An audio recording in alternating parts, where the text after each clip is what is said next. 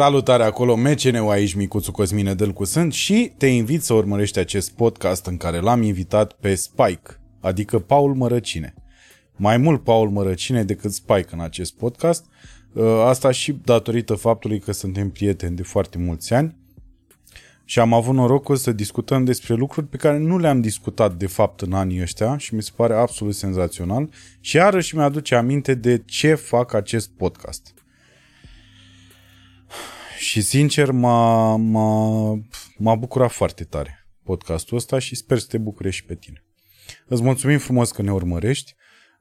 Ar fi ideal pentru noi dacă ai da un share, dacă ai da un subscribe, pentru că am observat că mai mult de 50 și ceva % dintre voi nu sunteți abonați la acest canal și ar fi absolut minunat dacă ați da un subscribe. După aia, dacă vreți să susțineți podcastul și mai mult de atât, puteți să apăsați și pe butonul de join și să deveniți membri ai acestui canal, având, bineînțeles, niște beneficii. Și anume, puteți să vedeți podcastul mai devreme decât toată lumea, puteți să-l vedeți de vineri, nu de luni, puteți să puneți întrebări invitatului pe care l-am, puteți să vedeți show-urile de stand-up mai devreme și așa mai departe. Aveți tot fel de beneficii, vă informăm despre ele în momentul în care o să apăsați butonul de join. Așa, vrem să le mulțumim frumos sponsorilor acestui podcast și anume Food Panda, mâna sus acolo, oamenii care au fost cu noi de la începuturi, și după care Fine Store, oamenii care au venit de la sezonul trecut și încă sunt alături de noi și le mulțumim frumos și salutăm, și bineînțeles zidoshop.ro, care a stat lângă noi, domne, și ne oferă echipament. Și dacă aveți nevoie de echipament, că am observat că toată lumea vrea să facă podcast, ăla e locul în care ar trebui să intrați, zidoshop.ro, și să vă luați de acolo echipament. Stand-up barbershop, iarăși e lângă noi. Stand-up barbershop pe Ciobănașului numărul 4, suflu nou, am renovat, am un partener nou acolo, un prieten, un om de nădejde, și în momentul ăsta cred că se întâmplă lucruri foarte mișto acolo și un vibe bun și vă invit să treceți pe la noi și, bineînțeles, pe la The Full, să încercați să urcați pe scenă în serile de joi cât mai e deschis clubul sau când redeschidem, dacă o să fie închis. În serile de joi avem seara de open mic și puteți să urcați pe scenă și să încercați să fiți amuzanți. Ce ar fi minunat dacă ați reușit, noi vă susținem din punctul ăsta de vedere, să veniți la show-uri când o să mai avem și na, să ne susțineți în cam toate lucrurile pe care le facem, ar fi absolut minunat. Așa că de aici, de la Mecine Podcast, noi vă salut. Am tricou cu zeu. Când bine. Mergi să... Ia, arată-ne și nou tricou. Bine, deja... Nu știe, pe store.spike.ro îl găsiți acolo. Am vrut să aduc unul, dar a fost prea din scurt. Am vrut să aduc un hanorac pentru că vine, na. Dar îți aduc data viitoare. Am vrut să-l aduc pe al meu, dar mi-am dat seama că e nou. Nu o să... Și... Să fim serioși. Da. Ai văzut că la Nicolae era... Ce?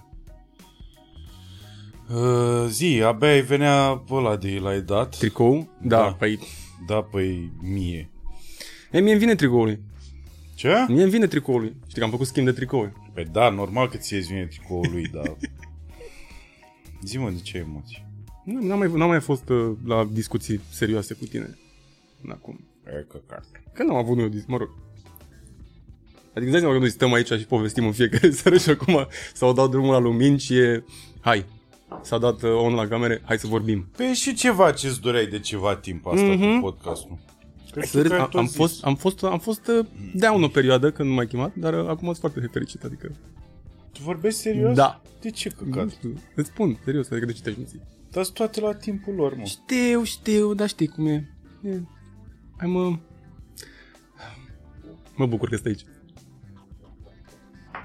Deci foarte oficial, mă sperie, adică îmi dai mie emoția cu să-mi bat pula. Iartă-mă bine, hai, uite. N-aveam nicio emoție și acum îmi dai tu mie emoții. Ia zi cu mine, de ce ai făcut podcastul așa, asta? Întreabă-mă și așa. Ai un foc, te rog? Am făcut podcast. Asta mi-am adus aminte că am avut, bine, o să iasă invers podcastul, adică ăsta al nostru o să iasă primul și după aia al doilea o să iasă cu Jurjac. Am auzit. Și am avut podcast cu Jurjac și am avut o revelație, bă, băiatule. La ce mod? Da, nu pot să zic, că după aia nu mai e în episodul, dau spoiler. Ok. Dar a fost o revelație, absolut, a fost o revelație. Și de mult n-am mai, adică de mult, am mai avut așa revelații, dar mi-am adus aminte că asta, de ce fac podcast. Ca să discut cu oameni și să-mi explic eu niște chestii, știi? Nu l-am privit niciodată așa. E, așa e. Ah, nice. De exemplu,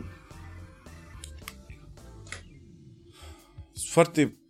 Mă gândeam, asta era prima chestie la care mă gândeam așa, despre care să vorbim, că în rapul românesc, în general, așa, în lumea asta nu mai sunt șmecheri ăia care erau cum era pe vremuri, știi, că erai bully automat, erai și șmecher în viață și reușeai să faci bani.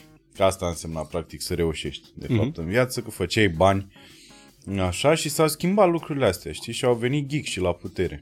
Bă, nu cred că sunt chiar geek. Asta e în rap sau în trap despre... Nu, eu mă refer la tot, la orice, la orice vrei tu, gata, orice meserie. Înțeleg, da. Ai nu orice meserie. La raportul ăsta e putere, cum era pe vremuri, cine deținea puterea și cine o deține acum, știi?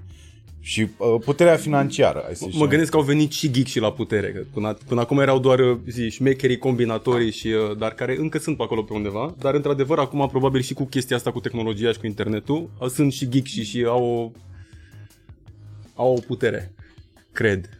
Da, tu zici că ăștia încă sunt acolo? Da, clar. Eu cred că niște geek sunt... Nu, niște băieți de ăștia sunt în spatele unor geek și uneori că... Zici? Mă gândesc că... Știi cum e? Alo, băiatul, ia de șapca încoa. Nu mai e așa, mă, asta zici? E, că nu s-a dus din chestia asta, nu mai există așa ceva. Acum mi se pare că geek-șii dețin oameni de genul ăsta care, știi? Muscle power. Exact, mă uitam acum, exact înainte să vin spre tine, mă uitam la lansarea noului Facebook sau ce domnul ar mai era. Și mă uitam la Zuckerberg, care știi că s-a schimbat Facebook-ul. E meta acum. Și mă uitam la... Băi, ăsta cum iese în societate ca om? Adică acum când mă întreb chestia asta, zic, cum merge pe stradă? Sau iese? Sau are un cartier robotic în care se... Da, cum nu-l bate cineva pe stradă? Adică la modul ăla. Cum nu știu, cum nu-l agasează nimeni, știi? Și mă uitam la...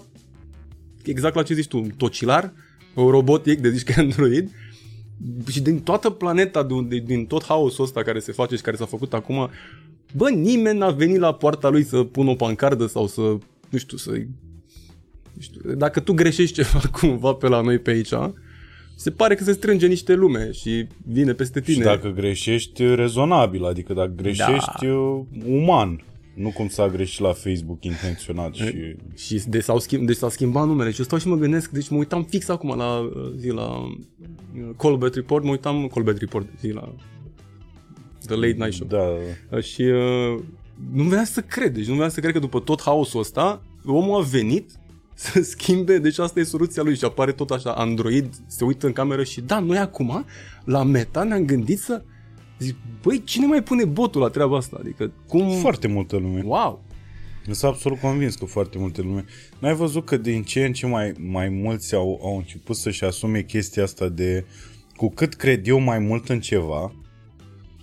Cu atât mai mult lumea va crede în ce cred eu. Sunt foarte mulți care fac asta. Asta e bula aia ta de autoconvingere, că n-ai cum să... Dar da, înțeleg. Nu, în sensul că dacă eu vin senin... Deci eu am făcut un căcat enorm, da? Și după aia eu vin senin în fața ta și zic... Mergem mai departe. Și tu zici, coaie, nu putem să mergem mai departe, că ai făcut niște atrocități, niște nasoleli. Și eu zic, mergem mai departe. Următorul meu pas e ăsta.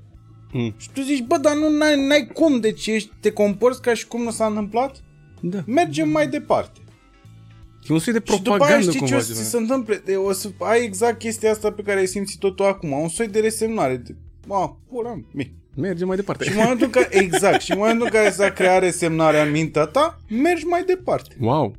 Bă, nu, uite, mie mi se pare opusul, la faza asta cu Facebook, ca să vorbim de treaba asta, eu am renunțat la el oficial în 2014, Și am renunțat pentru că și știi care e faza? 800.000 de oameni, nu, 120.000 de...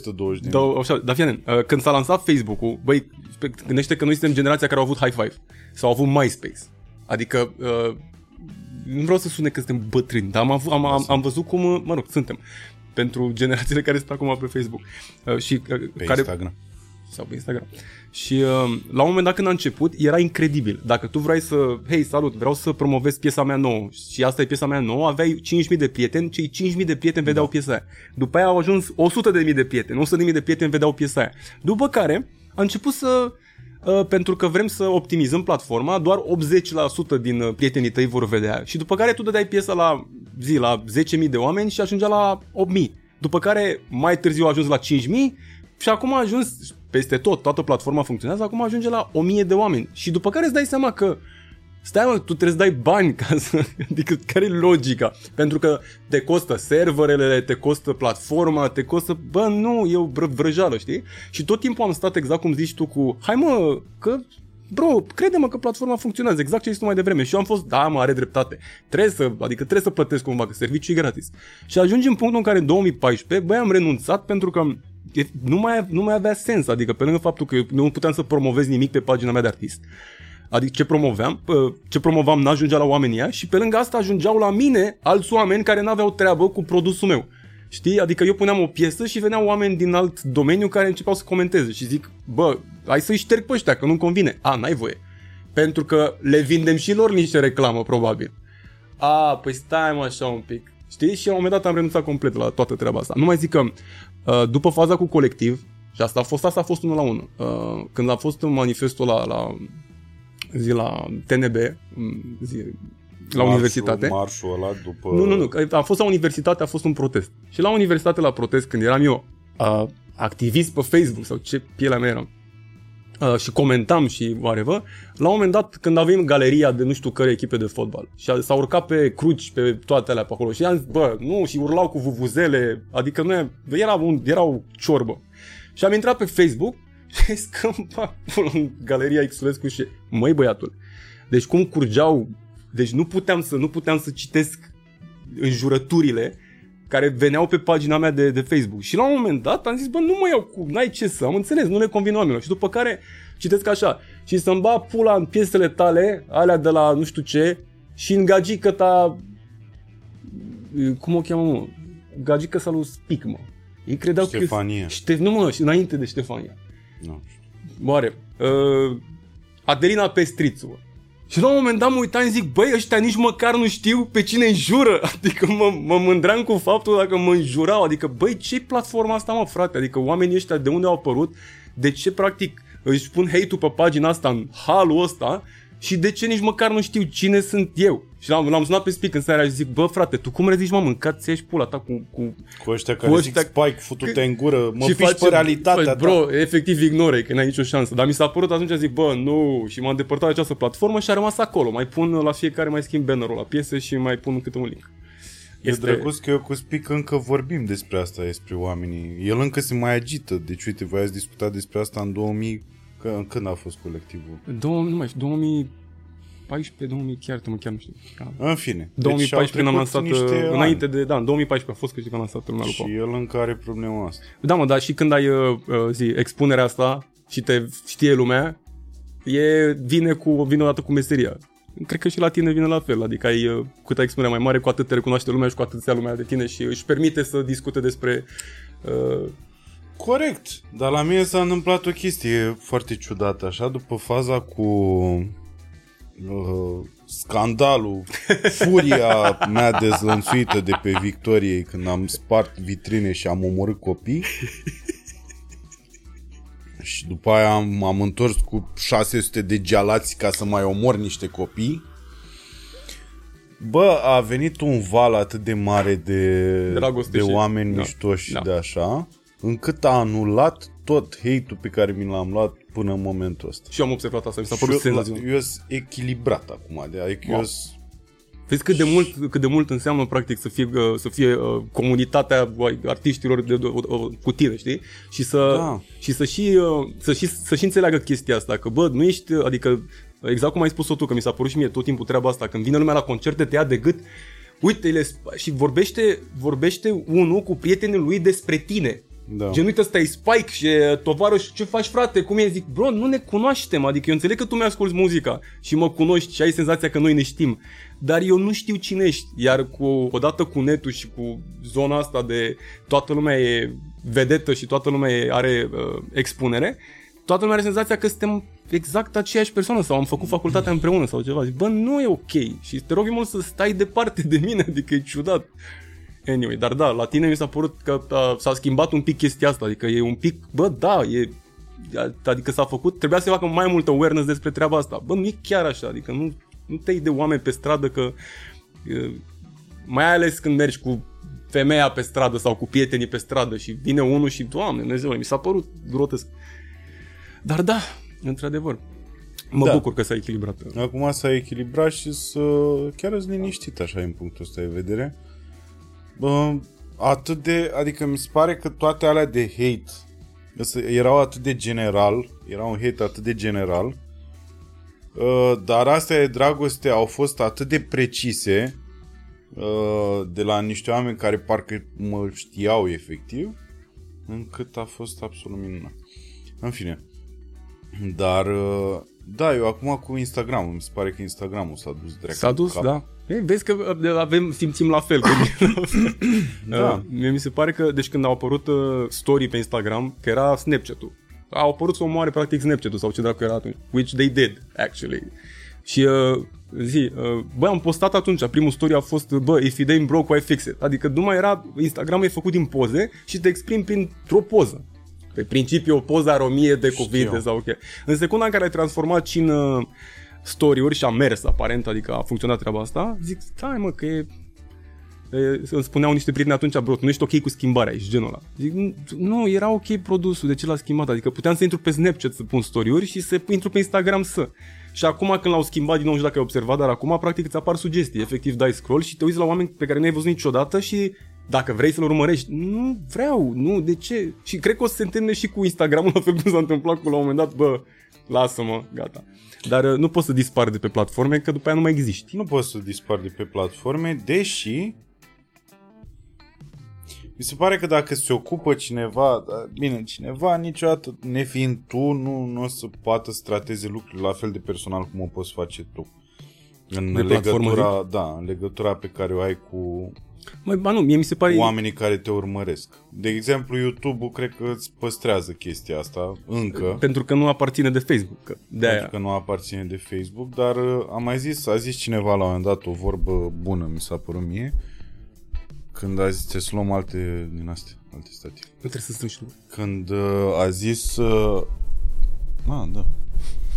Când a zis că, bă, da, acum noi ne supărăm că ne cere Facebook-ul bani și așa, dar noi nu ne-am gândit inițial când ne puneam atât de liniștiți noi ăștia care avem ceva de promovat și ne puneam toate lucrurile, că brusc după aia ele nu mai sunt proprietatea noastră. A, da, wow, ei, da, wow. Și că, adică, na, e normal ca cineva să-și dorească să facă bani de pe urma ta, știi? Și, da, nu ne-am gândit de la început. Și mă uitam, da, într-adevăr, și mă uitam la o treabă că au făcut-o foarte, foarte încet. Sneaky pe o... Știi că nu e ca aia cu că e efectul ăsta de broasca fiertă, știi? Da. Deci dacă o arunci în apă, sare, dacă fierbe apa. Dacă o pui și dai foc încet, moare. Și cam așa e toată filozofia asta. Zic, wow, frate. Și cumva mi se pare, bă, da, de ce? Adică care-i duma? E de greediness-ul ăsta? Care-i faza? Adică de ce n-ai face un produs ok și pentru părțile care... Uite, pentru artiști care vor să promoveze. De ce te-ai dus atât? S-a dus în direcția cealaltă foarte violent. Nu mai e un echilibru, știi? Păi da, pentru că, da, toată lumea își dorește mai mult și mai mult și vrei să afli și mai multe informații și să deții toate informațiile despre toată lumea și așa mai departe. Dar ți se pare, revenind la aia cu geek și... Așa. Ți se pare că în momentul în care lumea era condusă de șmecherii borfași, adică șmecherii borfași erau mai evil decât geekșii sau geekșii sunt mai evil decât șmecherii borfași? Bă, e oricum cred că nu contează că oricum e ciclic totul, deci o să dispară la un moment dat geek-și și o să apară iar șmecherii borfași, că n-are cum să rămână geek-și forever. Din păcate, eu cred că procesul e irreversibil, adică dacă nu se întâmplă ceva, da, dacă nu se întâmplă ceva să moară tehnologia, care în momentul ăsta guvernează absolut tot, okay. Și de obicei șmecherii borfași nu prea știu cu tehnologia, că de asta de obicei vezi la live asta de... Cum îmi dai, bă, să apar aici? Cum îmi pune morțeia în față de pisică, bă? Ia-mi pălării din astea de pe cap. Ia-te, mă, scal! Romică! Scal! Bro. Și în momentul în care tehnologia guvernează lumea, e clar că... E clar că... Hai să nu mai râdem o perioadă asta. E clar că ăștia care n-au habar n-au ce să caute. Bă, și e clar că ăștia, geek și de fapt controlează tot. Eu cred că o să se enerveze și o să fie pe forță. La modul exact cum spuneam eu, o să iasă Zuckerberg o dată din curte și o să-i zboară o cărămidă în cap la un moment dat. E căcat. Fii serios, mă. Cam așa. Tu l-ai văzut pe McGregor cum mergea în Italia cu nevastă, acum pe stradă? Nu. Adică ca să înțelegi un pic raportul și să înțelegi cum e viața oamenilor ăstora. Nu. Deci McGregor, așa. McGregor, yeah. Mergea cu nevasta pe stradă în Italia, înconjurați de 6 bodyguards. Ei se plimbau să vadă Italia. Așa se plimbau ei prin Italia. Înțelegi? Așa merg ei, așa merg vedetele la piață. Bro, eu cred că ăștia o să cumpere, geek, și o să cumpere la un moment dat, nu știu, o parte din Italia sau Monaco și o să se plimbe doar ei acolo și nu mai intri, că doar așa o să se întâmple. Deci dacă merge la levelul ăsta și crește cu 100 de miliarde de dolari pe an, asta o să se întâmple. Bă, noi vrem să cumpărăm Monaco, cât ne costă? Atât. Gata, toată lumea afară. Dar n-ai auzit poveștile alea cu, nu mai știu cu ce actor care voia să meargă prin mall liniștit, așa că a închiriat mall-ul? A închiriat mall, adică l-a închis și că, na, mare majoritate fac așa. Michael făcea treaba asta. Michael, bă, deci mi se pare că la Michael săracul, ăla n-avea cum să moară de moarte bună, bă. Eu m-am uitat acum o săptămână la documentarul cu doctorul care și cum, băi, nu mai pot să mă uit, că e și aia cu copiii de... A, m-am uitat la aia, nu vrei să intri. Adică, plus că, by the way, mi se pare atât de ciudat că, și spun la faza asta cu copiii, mi se pare că era atât de șmecher pe muzică comun, încât marea majoritate a oamenilor ei nu vor să accepte. Mă, ideea... să știi că e majoritatea, mă, nu e marea majoritate. Scuze-mă, iartă-mă, majoritatea. Nu, pentru că deja a devenit o greșeală acceptată și mi se pare că e majoritatea, asta e... Pe care... Hai să trecem peste. Pe care marea. Uite că făcea și Dave Chappelle și cine mai făcea? Dă-l în pula mea și pe Dave Chappelle. Stai așa că ajung. Și făcea gluma asta de, băi, omul era atât de jumecher încât putea să... Dude, era al câtelea copil, era în proces cu... Și toată lumea era, Michael e un înger, e un suflet. Dude, avea un parc de distracții, reveniți-vă. N-a avut o relație toată viața lui cu o femeie. Adică, cât ce mai vrei? Că nu înțeleg. Și vin oameni care... Da, cânta bine. Da, acolo e șmecher cu adevărat. Uite, wow. Și la Charlie Chaplin la fel. Acolo e șmecher cu adevărat că când lucrurile pe care le faci îți vor oferi disculpabilitatea în momentul în care vei face niște nenorociri. Adică dacă Hitler ar fi fost super popular...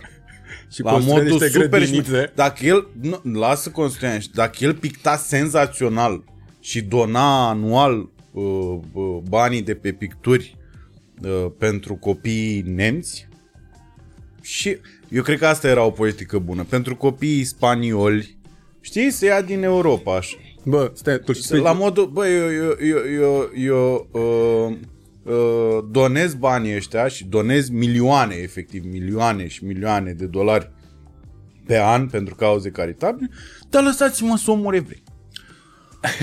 Am eu asta așa. Cum e la Michael, știi? Băi, eu cânt frumos. Lăsați-mă să fut și eu niște copii. Wow. Și toată lumea a fost...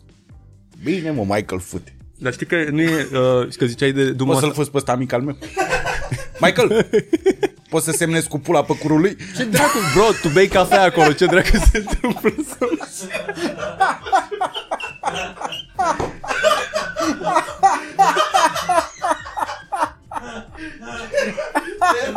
Wow! Te-ai dus o linsă în vapor.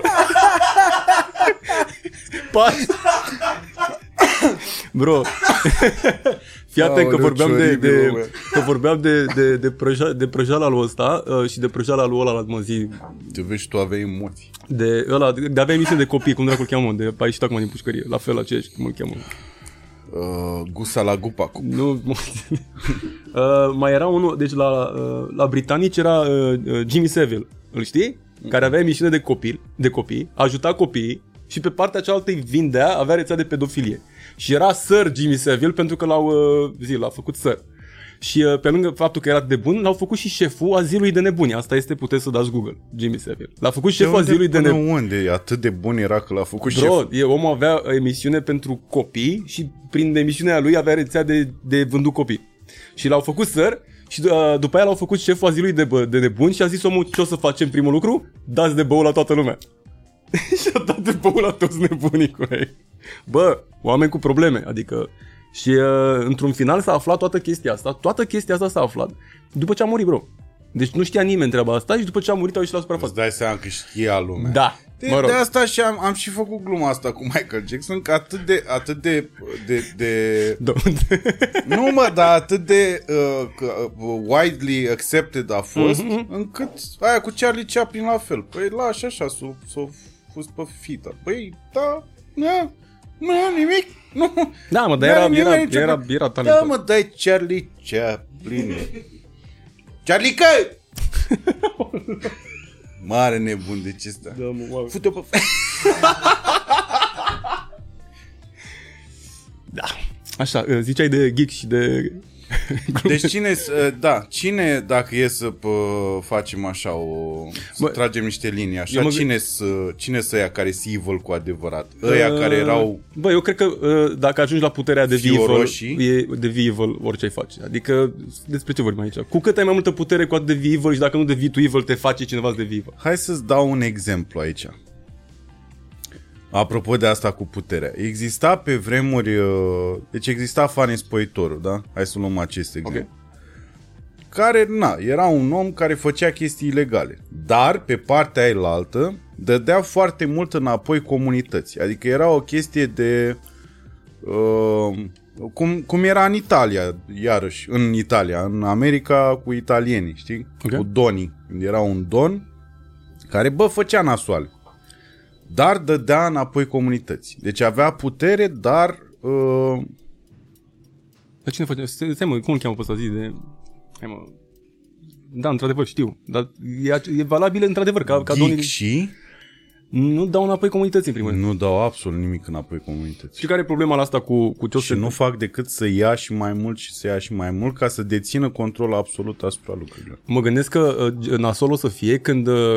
Nu copiii geekșilor care dețin acum...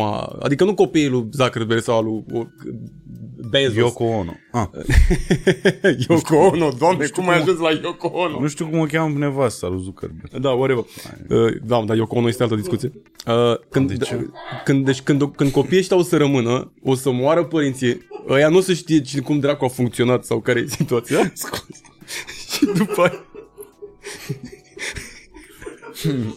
Bro, și după aia o să fie nepoții ăstora care aia când o să rămână nu o să înțeleagă absolut nimic ce se întâmplă decât că îi conduc practic pe alea. Iartă-mă, da, am râs și nu am înțeles ce. Bro, bea ceva, lasă cafeaua aia. Nu mă, lasă-mă să beau cafea. A, tu ți-ai pus ceva în cafea și te prefaci că bei cafea. Nu, dar știi care, asta mi se pare foarte amuzant, că tu ai venit cu emoțiile alea mari de... profunzimea podcastului.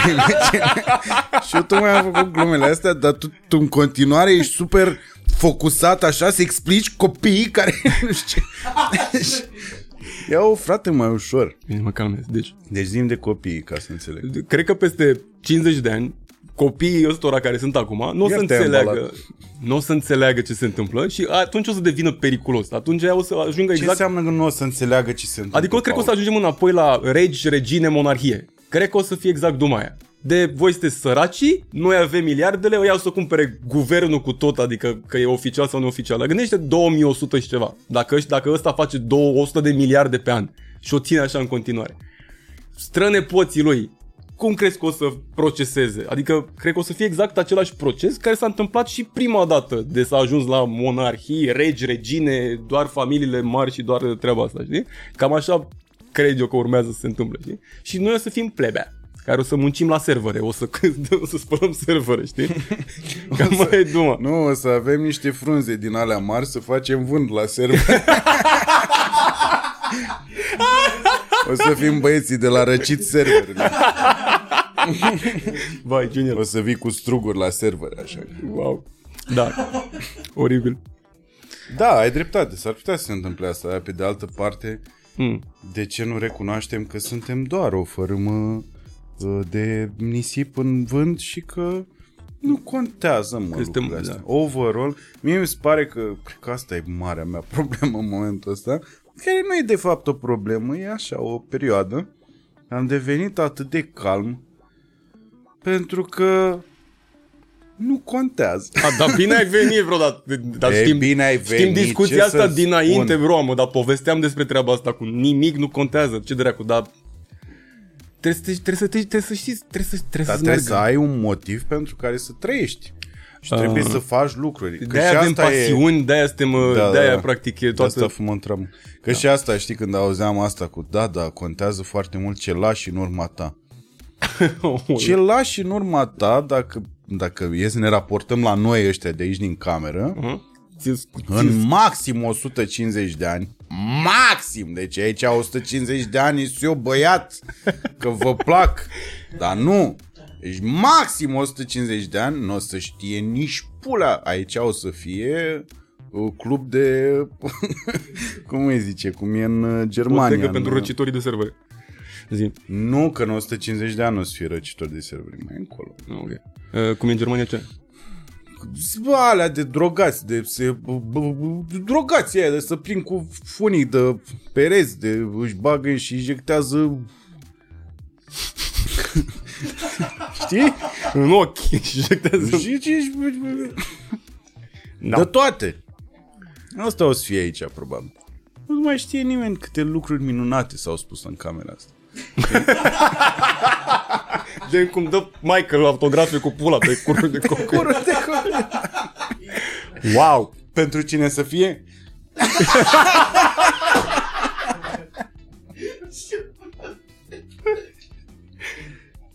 Pentru fratele tău mai mic. Aoleu. Oh, Doamne. Anyway. Deci iarăși, revenind la asta cu geekship, tu când ai început treaba asta cu rapul, tu ai trimis... Ce ai trimis atunci? A făcut Paraziții un concurs? Nu, ce era?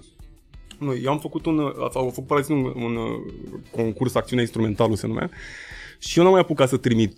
A trimis Laur, parcă a trimis Grifo și s-a terminat, știi? Dar tu știai pe Laur atunci? Nu, ne-am cunoscut mult timp după, la Paraziții în studio chiar. Deci n-avea nicio legătură, nici cu Laurențiu, nici cu Grifo. Și după ce s-a terminat operațiunea, m-am dus și am zis, bă, o să mai fie concursuri, știi? Și mi-a zis cineva, bă, fă CD-uri, bagă-le în plicuri și trimite-le la casele de discuri. Și eu trimiteam la Roton, că la Roton erau Paraziții, știi? Și îți dai seama că acum, deci că e glumă, dar tu n-aveai CD writer pe vremea aia, nu știu dacă înțelegi, să ai CD writer, poate avea prietenul tău CD writer și n-avea nici stick-uri USB. Și pe ce trimiteai, dacă tu făceai o piesă pe calculatorul tău, cum scoteai piesa din calculator să o trimiți lui tovarășul tău care avea CD writer? Și a trebuit să aștept să-mi ia CD writer și îți dai seama că aveam, cât dracu avea, 70 de mega un CD pe vremea aia și doar CD-writer, nu rewriter. Nu, iartă-mă, dar nu pot să nu observ. Eu fiind, adică o să trebuiască să vorbim și despre asta. Așa? Eu fiind un băiat, dintr-o familie modestă. Așa? Care dacă n-avea CD-writer, n-avea CD-writer. Adică asta era trauma, știi? La tine trauma a fost că a trebuit să aștepți ca ai tăi să-ți ia CD-writer. La calculator, știi? Și a fost bună asta, știi? Că pe vremea aia n-aveai CD-writer. Avea tovarășul tău CD-writer. Și eu A trebuit să aștept. Bro, dramele copilăriei mele, ce vrei? Pula mea, când vine ăla, mamă! Ți-am zis deja, săptămâna viitoare luni. Nu mai am timp, mamă, luni! Paul, sunt copii în Africa care n-au pe ce să-și imprime CD-urile. Bun. Așa. Și am făcut într-un final, am primit și de la editorul, am scris 3 piese. Scuză-mă, deci înainte, astea erau instrumentale sau erau... Nu, erau piese. Piese. Era, nu, cred că mai am câteva. Și le trimiteam la... Le trimiteam la Roton, o dată pe săptămână, o dată pe lună mă duceam la Roton cu prietenii și puneam un plic acolo într-un coșuleț ca să le ia, le lua Giannini Munteanu pe vremea. Era managerul Paraziților. Wow. Și odată la o săptămână sau la 2 săptămâni mă duceam să pun plicul acolo și doar la Roton, pentru că eu vreau să ajung doar la Paraziții. Știi? Și mi-a zis cineva, bă, trimite și la celelalte case de discuri, că ar fi drăguț să... Nu, și eu mă duceam să pun acolo plicul și zicam, când vine domnul Munteanu să... Face, nu știm că vine, trece rar pe aici. Și ok, o să las aici. Era un coș în care puneai plicurile. Săptămâna următoare am zis să duc din nou, că văd dacă trimit constant, poate am mai multe șanse. Săptămâna următoare m-am dus din nou și am pus plicul lângă plicul meu de data trecută. Ah. Și săptămâna următoare m-am dus și la un moment dat mi-au zis ăștia, bă, dar trimite și la alte case de discuri, că ai mai multe șanse, adică nu te bloca pe o idee, dar mie îmi place cu băieția. Și când m-am dus să pun plicul, de fapt n-am mai zis să pun plicul, m-am dus să iau 2 din plicurile pe care le-am pus înapoi să le trimit la alte case și când am ajuns acolo, zic, nu vă spărați, puteți să... Și a venit domnul Munteanu și a luat tot coșul. Și în secunda aia zic, oh my god, ce bine că am pus 3 plicuri la Roton, că am băgat la pariu. Era la loto, da. La loto, bro, am băgat 3 la Roton, ești nebun. 3 bilete. Și a trecut, cred că, un an. Și după care m-a sunat pentru că făcea o compilație, Loop Records. Îi place foarte mult lui Florin Dumitrescu, îi place mult piesa aia de pe Loop Records. Vorbesc foarte serios. Care era? Vreau să știi că mi se rupe, de ce faci, de ce zici, nu, nimic personal să nu. Când erai tu foarte tânăr cu vocea aia. Da, vreau să știi că mi se rupe, de ce zici, de ce faci, de ce nu. Te rog frumos, zi lui Alin să mai dai și mie o cafea, mai vrei ceva? Nu, am Guinness. Și o zahăr din ăla brun, și ăla sănătos. Pune ce ai pus și până acum, că aparent e ceva acolo. Nu mi-a pus cu aia nimic. Ești bine dispus și mă bucur că ai venit la podcast. Da, și eu. Așa. Da, în orice caz. Și de acolo, practic, a luat-o la vale. Anyway. Dar în perioada aia, oricum, aveai Paraziții, aveai B.U.G. Mafia.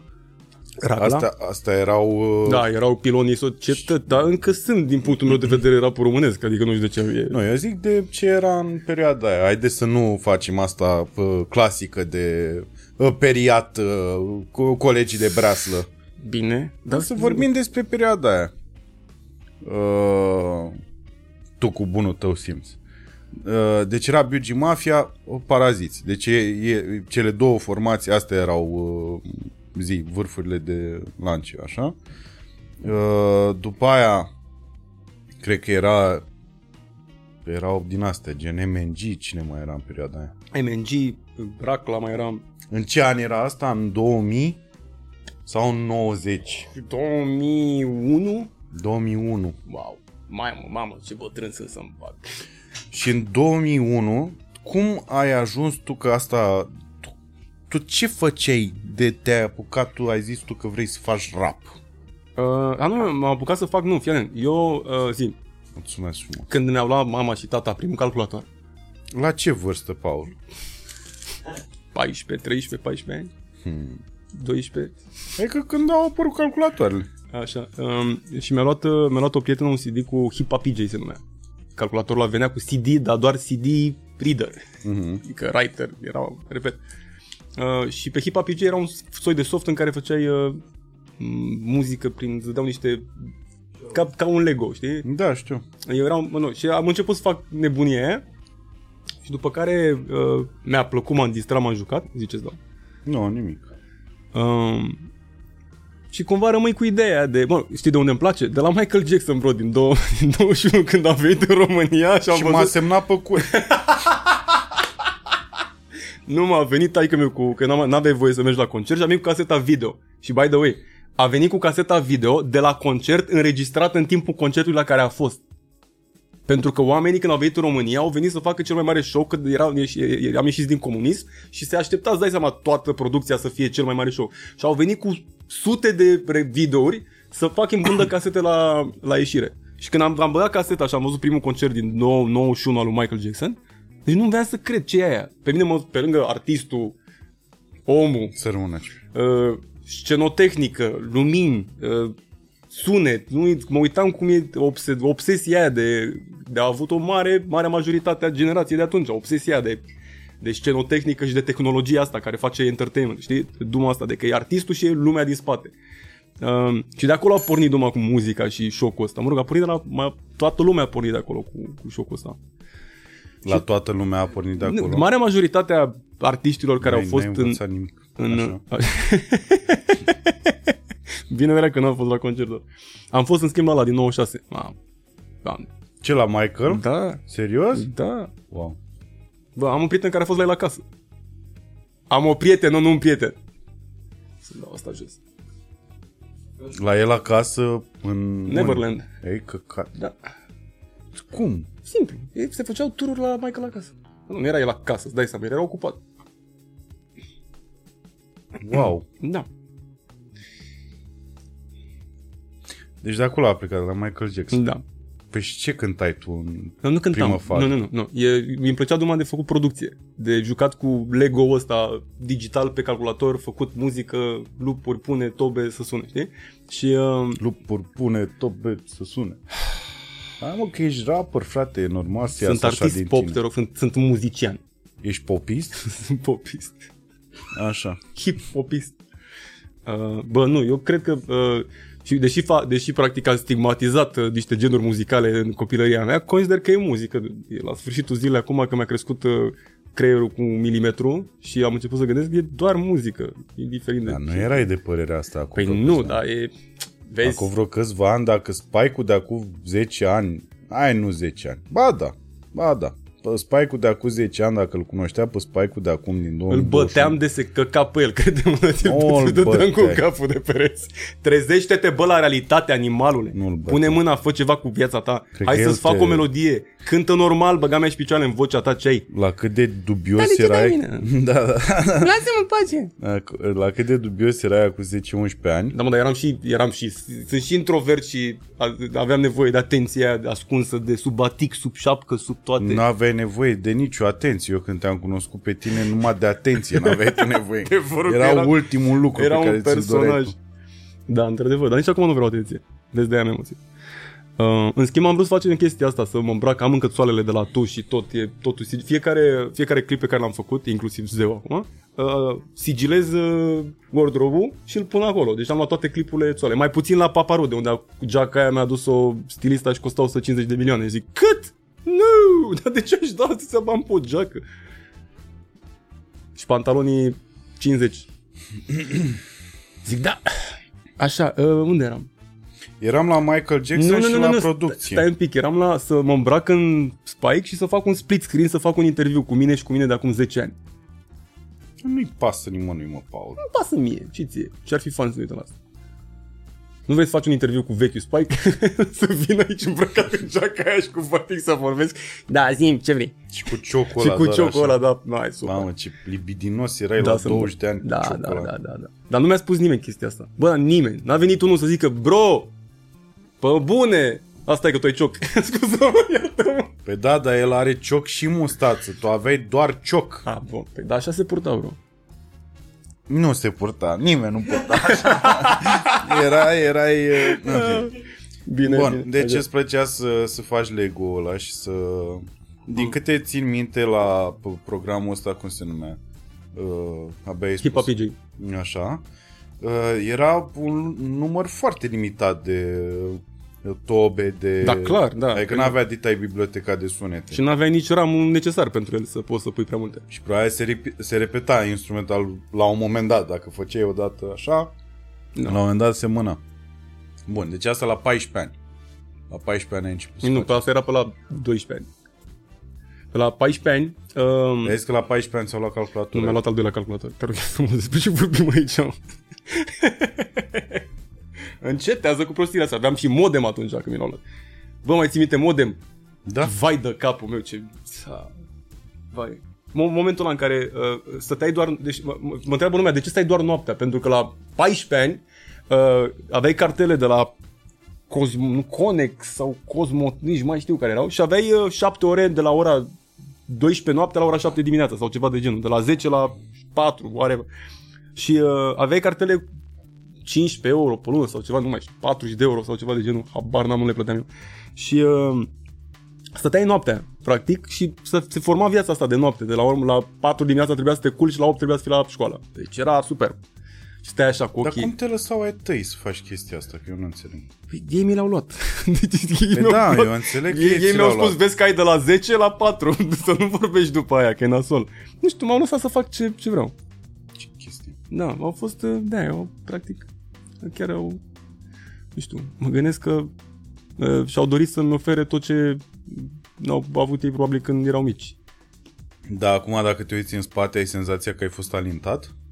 Un pic, dar nu cred că alintat e. Tu... Da. Da. Ceea ce e bine pentru adultul Paul sau e rău pentru adultul Paul? Băi, mă gândesc că este cea mai bună versiune care puteam să ajung, adică mă gândesc eu așa, adică alintat, nealintat, ei s-au, adică mi-au pus la dispoziție tot ce au putut ei și am încercat să transform inclusiv asta cu cântatul în ceva bun. Asta vorbeam cu maica mea acum o săptămână. Băi, am vrut să ajung bun la asta, nu să fiu pierdut prin canale de MySpace ca cântărețul Paul. Am vrut să fiu numărul 1. Adică aia, și mă mândresc cu asta și like, mama, uite-mă, ți-am zis eu, vezi? Adică mi se pare că am muncit pentru asta și e ciudat la 36 de ani că îi mai apucă să mă întrebe, bă, dar tu ce faci? Până la urmă, cu viața ta. Asta. Deci asta, de fapt, în piesa Zeu, versul e mama nu mă crede că sunt zeu. Mm-mm. Am altă piesă care vine, da, numai tu și despre asta, nu? Ce? M-am dus pe modul psihologie idiotă. Nu, am piesă, vine acum piesă, nu pot să spun nimic, efectiv, urmează să o lansăm. Sper, Marian, Vlad. Care este strict despre mama și despre tata. Și e superbă, adică, dar îți dau play după ce ieșim din podcast. Bun. După care așa, m-ai întrebat cum am început să cânt. Al doilea calculator. Așa, o luăm în ordine, deci 486 cu ecran. Păi nu, al doilea presupun că era altceva. Nu, 486 era. N-a fost primul 486? Nu, primul l-am luat în 94. Păi și ce era? HC din ăla am avut și eu? Am avut și de ăla. A, înseamnă că a fost al treilea calculator. Am avut HC85-ul, care se încărca pe casete. Doamne Dumnezeule. Dar eu aveam HC80, ca să-ți dai seama. Mamă, dar povestea e... Tata fiind foarte pasionat de partea asta... L-a făcut el, nu trebuie să-mi spui. Nu? L-a făcut el, nu. Nu. Repet. Ok, m-am dus. Mamă, okay. Ce film de... De ingineri. Da, de stăm toți aici, numai elitele, pulii mele. A, păi, că tu cred că el ți-a făcut primul hașen. Na, la cum sunt. Nu, el fiind foarte pasionat de treaba asta, e că atunci în perioada aia s-a născut în el pasiunea, așa, și au făcut ei, au vândut o garsonieră și cu jumătate din bani, e povestea, nu ți-am povestit niciodată, no. Au luat un aparat de clătite, de făcut clătite. Nu te cred, tu faci mișto de mine. Și cu cealaltă jumătate au luat să-și facă HC90. Da. Vreau să-și facă business, da, mă, bai, wow. HC90. Nu, HC85 era atunci. Da, și după aia, deci eu am fost fascinat când a venit calculatorul ăla, că au venit amândoi acasă, zici că făcuseră ceva foarte rău, așa, erau cu o cutie din asta mare, așa, din carton, și au venit și măică mea și cu taică mea, așa, și am deschis așa, măi, da, ce faceți? Erau așa cu putia de coartă. Și ce ați luat acolo? Și când așa, tastatura aia imensă, pe care am conectat-o la televizorul sport, cred că era, și atât. Și casetofon, că trebuia casetofon. Nu aveam casetofon, asta e. Bă, tu înțelegi? Că tata n-a știut. Da. Și eu puteam să scriu. Asta făceam. Puteam să scriu. Norocul meu era că în perioada aia erau dosarele X. Ok. Și mă prefăceam că am pistol și că după aia, după ce am omorât extraterestri, scriu raport.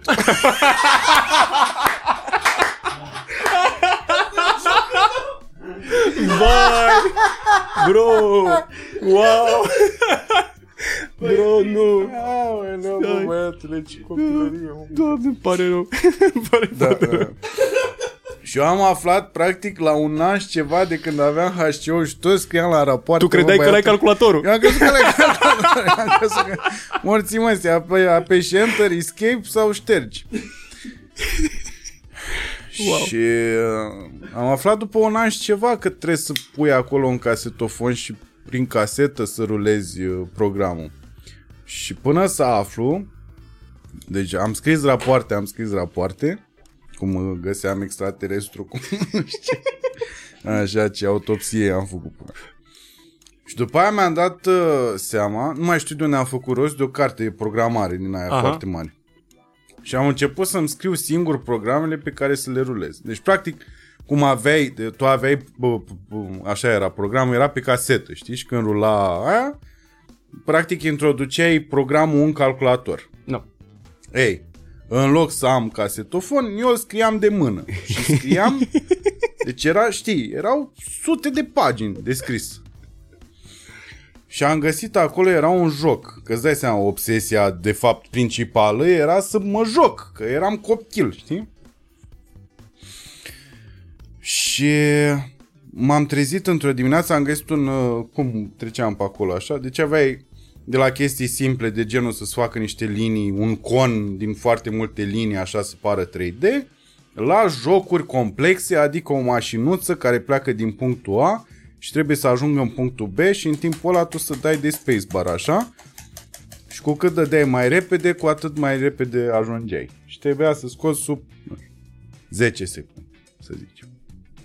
Programul ăsta, deci acest joc, îți lua 200 de pagini. Și eu m-am trezit într-o dimineață, într-o sâmbătă, m-am trezit la ora 7, am băgat calculatorul în priză, am început. Pac. Am luat fiecare pagină, scriam. Pe aia pe la 12, intră mama în cameră la mine și zice, hai să mănânci, că am făcut masă. Și am pus masă. Și când s-a întors așa, a luat ștecherul cu piciorul și a ieșit calculatorul din priză.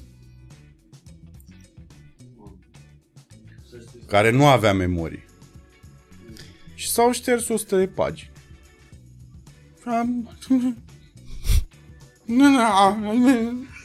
Deci n-am mai...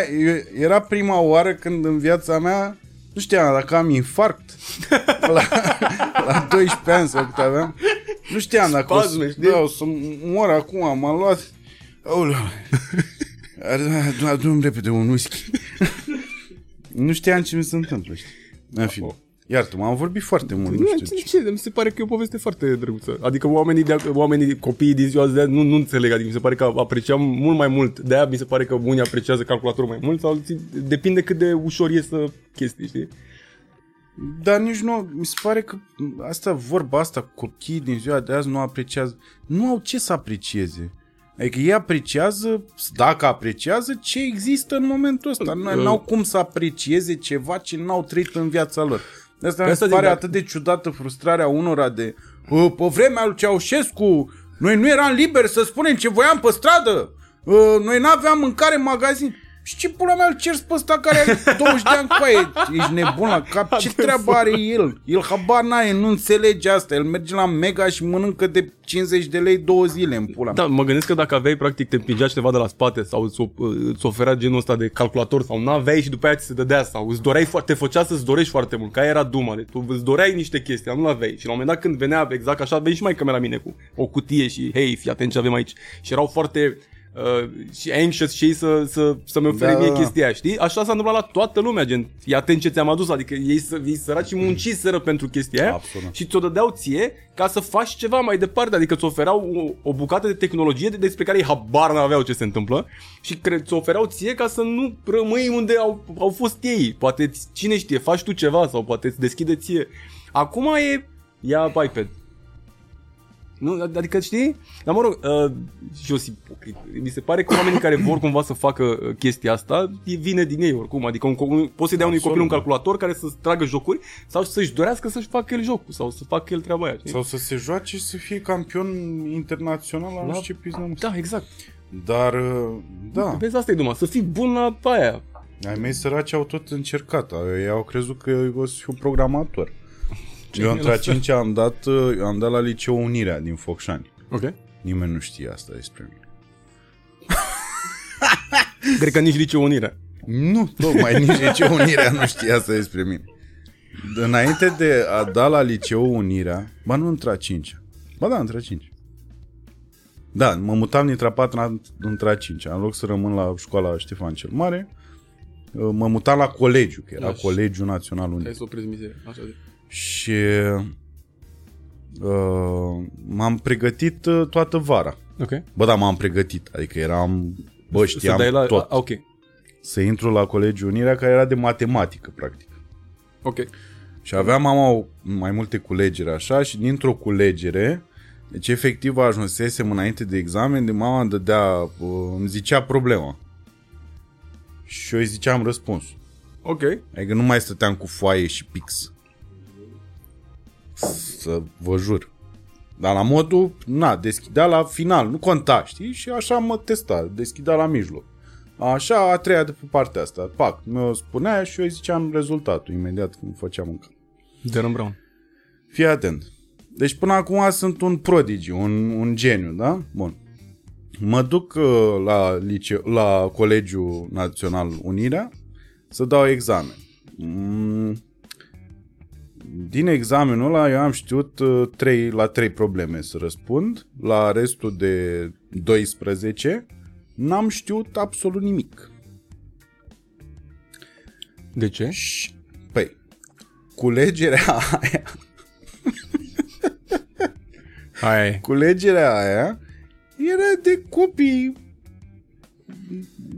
umili, așa, care nu știu matematică. Bine, dar tu n-ai avut cărbunarul sau? Era un abecedar al matematicii. Nu era atâta? Culege. Ba da, era foarte mare. Ah. Sau era ceva rusesc, nu mai știu. Rusesc? Oh. Nu mai țin minte. Clar e că eu eram level 0,5 comparativ cu geniile care dădeau la Colegiul Unirea. Că de obicei erau genii acolo. Și erau și, deci pe lângă matematică, erau și probleme de logică. Adică era ceva, era un next level total. Ei, și din acest copil prodigi care... 78. 12. Am ajuns la Colegiul Unirea cu alea în față și eram... Bă, zici că eram o maimuță, bă, băiat. Îți dai seama, săracii ai mei. De asta mă bucur măcar că și-au dat seama că, bă, nu, n-am avut eu ce să fac. Că n-a căcat, m-ai văzut toată vara că m-am privat, n-am ieșit afară, nu m-am jucat, nu știu ce. Mai bine te jucai. Mai bine m-aș fi jucat. Mamă, ce bine m-aș fi jucat. Wow. Da, și au tot încercat să mă facă programator și îți dai seama, la final, așa, la într-a 12, când a zis că dau la actorie, bine, a zis dintre 10. Dai seama că au fost. Și eu ți-am luat HC85.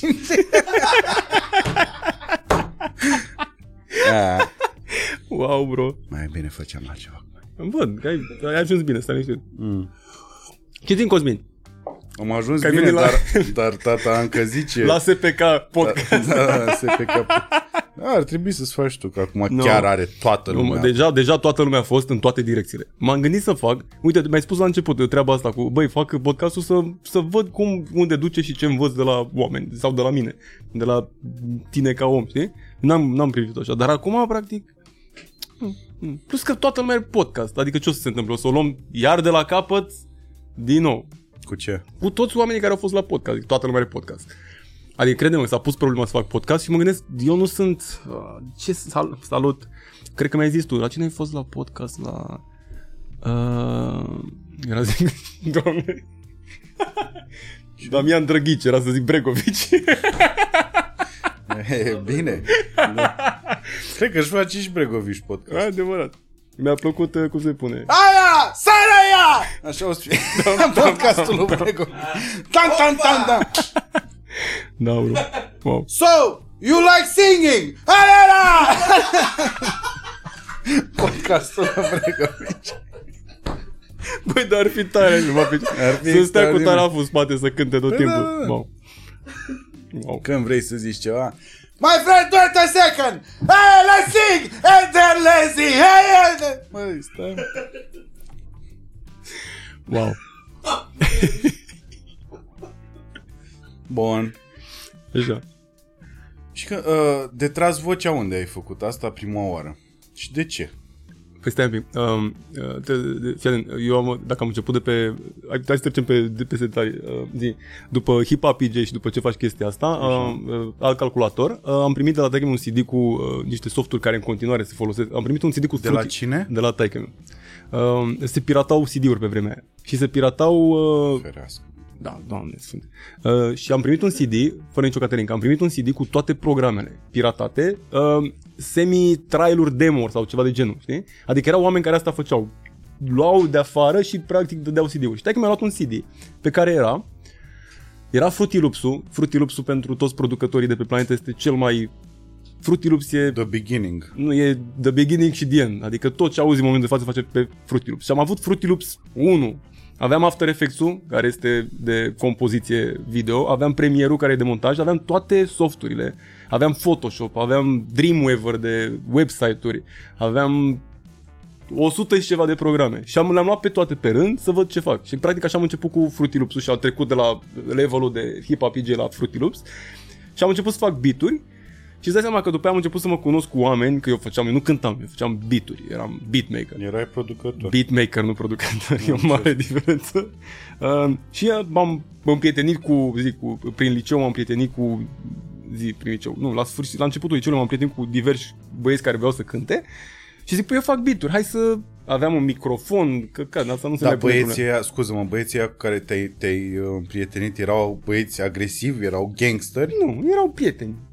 Deci. Și am început să îi puneam la microfon și dădeam play, hai, înregistrează. Și n-aveau, adică nu știa nimeni să cânte, știi? Adică toată lumea încerca să copieze Mafia sau Paraziții sau Trupe de Afară sau Tupac sau... Și pe lângă faptul că nu stăteau pe... Adică erau... Banii când vin peste mine când... Și știi și zic... Bro, nu... Când merg pe stradă sunt aparapa... E metrică, fac așa... Când merg pe stradă sunt... Zic... Ce? Bro, dă-mi 1000... Like, două morți... Ce scriem aici? Dă-te așa, de fii atent... Și le trăgeam ghid. Deci... Căcat, sau cum sunam în momentul. Și la un moment dat fac ăștia... Dar de ce nu cânti tu? Practic strofa asta... Și zic... Bună idee! Și după care, practic, eu aveam vocea asta. Eu chiar aveam vocea normală, știi? Și îmi plăcea foarte mult duma lui Eminem de... High-pitched? High-pitched, I'm Slim Shady, și mi se părea că atrage foarte mult atenția. Și el fiind atunci top of the top pe planetă, mi se părea că, bă, ăsta știe ceva. Adică toți erau cu bro... Și ăsta era supărat. Și zic, mamă, de ce n-ai... Asta e dumă, știi? Și am făcut exact chestia, dar eu vorbeam normal, știi? Da, doar că la Eminem, dacă îmi permiți, în perioada aia erau niște chestii amuzante cu vocea asta, hai. Dar și făceam aceeași chestie, încercam să fac aceeași chestie. Da, la tine se vedea de pe atunci o urmă de filozofie. Da, și de... Păi hai că în secunda în care încep cu asta, ei, salut. În secunda în care încep cu vocea aia și toată lumea te știe cu vocea aia, după aia când zici, și acum o să fac o piesă serioasă, cine pula mea ăsta care cântă? Da. Eu sunt ăla, gata, Spike, super, hai, zine. O să cânt ceva serios acum despre... Și după aia s-a transformat în această ciorbă supremă și la un moment dat am zis, nu mai, like, până și în 2009 am început să renunț la vocea aia, adică, wow. Și plus că gândește că eu am ajuns la Paraziții și le plăcea vocea, adică, și zic, bă, salut, eu așa vreau să, adică pot să cânt mai normal? Nu! Intri și zic, ok, bine, adică am avut discuția asta. Pentru că era exact chestia aia de, bă, nu sunt ca toată lumea. Păi da, mă, dar e... Wow! Și acum când mai dă cineva play la piese, hei, salut, ce-mi place piesa asta, sau îmi dă repost pe story la... Ți-e rușine cu perioada? Băi, nu știu, nu, I have mixed feelings. Nu că mi-e rușine, îmi place foarte mult ce spuneam și faptul că spuneam niște chestii, dar nu înțeleg de ce lumea nu mai ascultă, că asta e o chestie, adică foarte multă lume nu mai ascultă și sunt la modul, dar de ce nu mai cânti ca pe vreme, cu vocea aia? Doamne Dumnezeule, zic, băi, dar cum, știi? Adică rămâi, nu înțeleg ce se întâmplă, am crescut eu și am, adică era despre voce, adică voi ați ascultat ce dracu ziceam pe piesele alea, știi? M-am oprit, eram într-un supermarket ăsta mare și m-am oprit, mă uitam la un raft și vine un nene la mine cu copilul mic de 9 ani și face, wow, nu-mi vine să cred că te văd aici. Ce s-a întâmplat? E cu tremur. Da. Nu vine să cred că te văd aici. Auzi, zi-mi și mie, de ce nu mai faci piesele alea? De ce nu mai cânti ca acum 10 ani, 12 ani? Zic, pentru că nu mă mai identific cu fitul, practic. Adică, cum ar fi să cânt pentru copii de 9 ani? Cum ar fi? Adică, oprit, mi se pare că am crescut, am ținut-o până la... Vezi că aici mănânci căcat, că sunt niște piese de ale tale care sunt plăcute de copii de 9 ani și mie mi se pare un public bun ăsta. Acum, din astea? Da? Păi, da, într-adevăr, dar fii atent, corect, doar că o ții cu vocea și cu Caterinca și cu situația asta până când te simți și tu bine cu ea. În secunda în care, băi, nu mă mai simt confortabil în zona aia, nu pot să cad într-o depresie că lumea îmi cere, cântă ca acum 12 ani, nu, cum cânt eu ca acum, adică acum 12 ani cânt probabil, dar cum era când am început să cânt cu vocea aia, dar de ce nu cânti cum cântai la 14 ani? Păi da, dar stai așa un pic, că și tu, adică o iei mult prea... O luai mult prea personal și în serios așa, cu lumea care îți cere. Dar ai să râzi, foarte multă lume vine și mă întreabă chestia asta, adică oamenii care mă întâlnesc, marea majoritate, care vin, care sunt deep și au întrebări sau mă opresc, dar de ce nu mai... Zic, pentru că am 36 de ani, dracu, și piesele alea am făcut la 16, au trecut 20 de ani. Adică mi se pare că n-ar trebui să-ți pese sincer de chestia asta. Adică în momentul în care tu ai succes... Eu mă prefac că nu-mi pasă, Cosmin, dar îmi pasă. Dacă nu mai îmi păsa, crede-mă că nu mai făcea muzică aia. Îți pasă de ce? Adică de ce crezi că... Consider că oamenii ții cont de recomandarea unor oameni care nu se... Consider că oamenii care îmi vin și îmi spun și mă știu de atunci, deci dacă tu mă cunoști de pe vremea aia, când eu cântam așa, băi, pe bune, dar eu fac muzică bună în continuare, din punctul meu de vedere. De ce nu vii și îmi spui, băi, tu ce bună e piesa asta, ce bun a fost albumul Propaganda?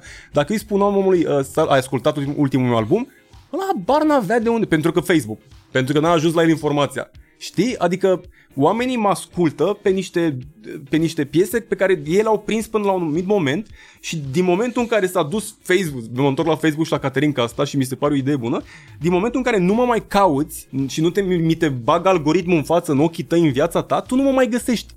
Deci tu dacă nu cauți numele meu și piesele actuale, ți-o să-ți dea ce cauți tu. Dacă tu asculti Spike, albumul din 2014 și albumul din 2010, nu o să-ți dea niciodată albumul din 2020. Ever, o să-ți dea din toate versiunile alea. Mi se pare că așa funcționează. M-am căutat eu, m-am delogat de pe conturile mele, mi-am dat VPN și m-am căutat pe Google. Hula, nu mă găsești. Nici nu, dacă caut ceva, găsesc. Rămânem prieteni cel mai aproape, pentru că aia ascultă lumea, rămânem prieteni, nu știu ce piesă, sau Scandal, am găsit Scandal, sau Realitate. Ei, de ce nu mai cânti ca piesa Realitate? Păi, băiatule, am cântat 11.000 de piese. Știi? Și asta mi se pare că e, uite, exact duma aia cu care am început discuția. Băi, de ce nu vin în față toate piesele? Știi că poate oamenii, dacă ascultau piesele astea, aveau și versiunea asta. A, mamă, ce mișto a evoluat, ce mișto, mamă, ce îmi place cum unde ai ajuns. Dar marea majoritate nici nu știu ce mai fac eu. Cred că eu am rămas blocat undeva în timp în 2013 și de atunci nu mai exist, știi? Și am apărut acum cu Andia și cântă pop. Nu, a crescut foarte frumos. Consider că am încercat să crească cariera mea într-un mod foarte plăcut și foarte corect. De asta zic când vin oameni și mă opresc. Păi da, asta înseamnă că tu practic nu mă cauți, nu... Știi? E greu să nu-ți peste, dacă nu mi-ar păsa ar fi...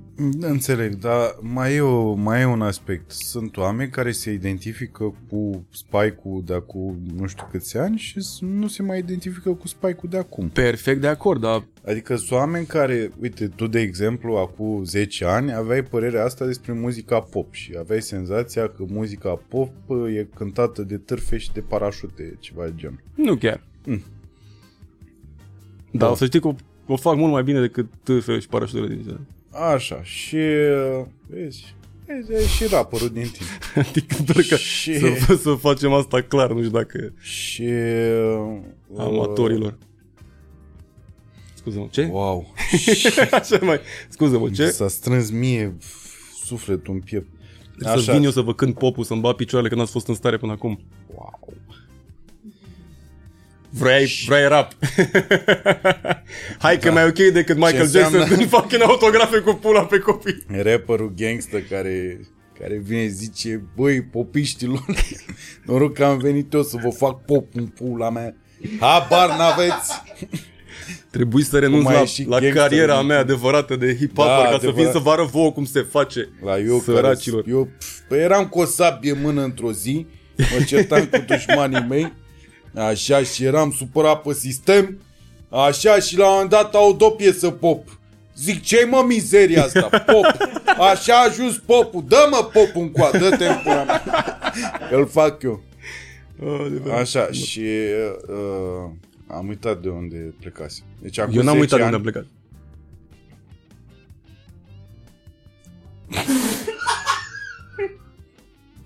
Auzi, eu vreau bricheta. Bricheta nu-mi place, vreau bricheta asta.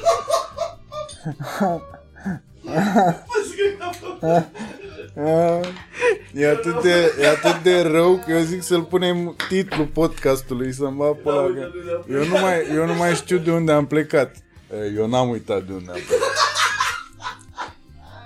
E rău tare. Nu mă, deci tu acum 10 ani. Așa. Stai, bă, ce dracu voiam să zic că mi s-a dus... Nu mai contează. Vrei să-ți dau ăla?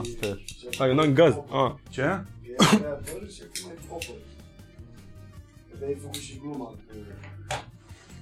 Mersi. Vai ce voiam. Vai ce om. Nu mai știu ce dracu am vrut să zic. Așa cum erai tu acum 10 ani și nu suportai popul, okay. Oamenii care te ascultau erau de aceeași părere cu tine în perioada aia, deci se identificau cu Spike-ul din perioada aia. Am înțeles, știi, așa. Și acum tu ai zis că ai evoluat, ai mers înainte, ți-ai dat seama că la finalul zilei e muzică.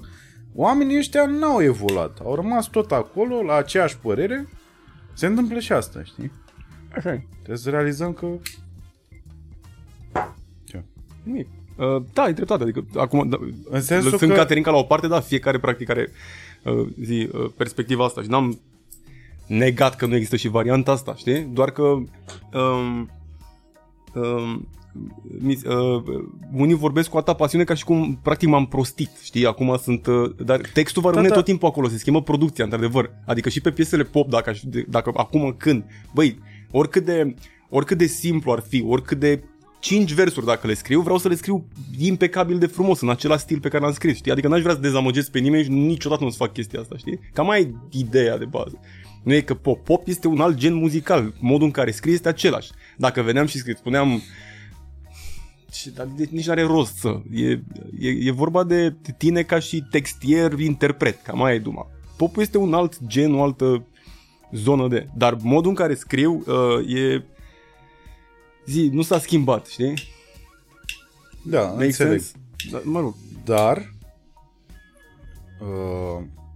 Iar am uitat ce vreau să zic. Iartă-mă. Nu. Dar cred că ai încărcat foarte puțin asta, nu? Am încărcat foarte mult. Nu? Păi îți trebuie 2 brichete să apriți, uite. Dar de ce? De ce faci așa? Nu știu, e prea puternic, trebuie să setezi ăla că e prea puternic jetul ăla de gaz și e prea departe firicelul ăla de... Dar nici tu nu mai știi să vorbim. Adevărat, dar stai că tu n-ai băut. Eu măcar, stai, nici eu n-am băut. Anyway... Așa, zicul... asta voiam să zic. De ce ai tu această presiune pe tine venită din partea unor oameni care nu se pricep la ce faci tu? Dar n-am presiune, să știi. E un soi de, cred că, e o mini dezamăgire. Da, e un soi de presiune. Cum adică e dezamăgire? E așa, mă simt așa un pic dezamăgit de... Adică ai senzația că oamenii tăi te-au trădat? Nu. Am senzația că eu nu fac ceva cumva să ajungă la oamenii aia din muzica. No, sau ceva de genul. Adică niciodată nu... Căcat, uite cum e... Stai un pic, nu fac nici comparația asta foarte directă între oamenii ăia care nu înțeleg, pentru că variază, știi? Dar...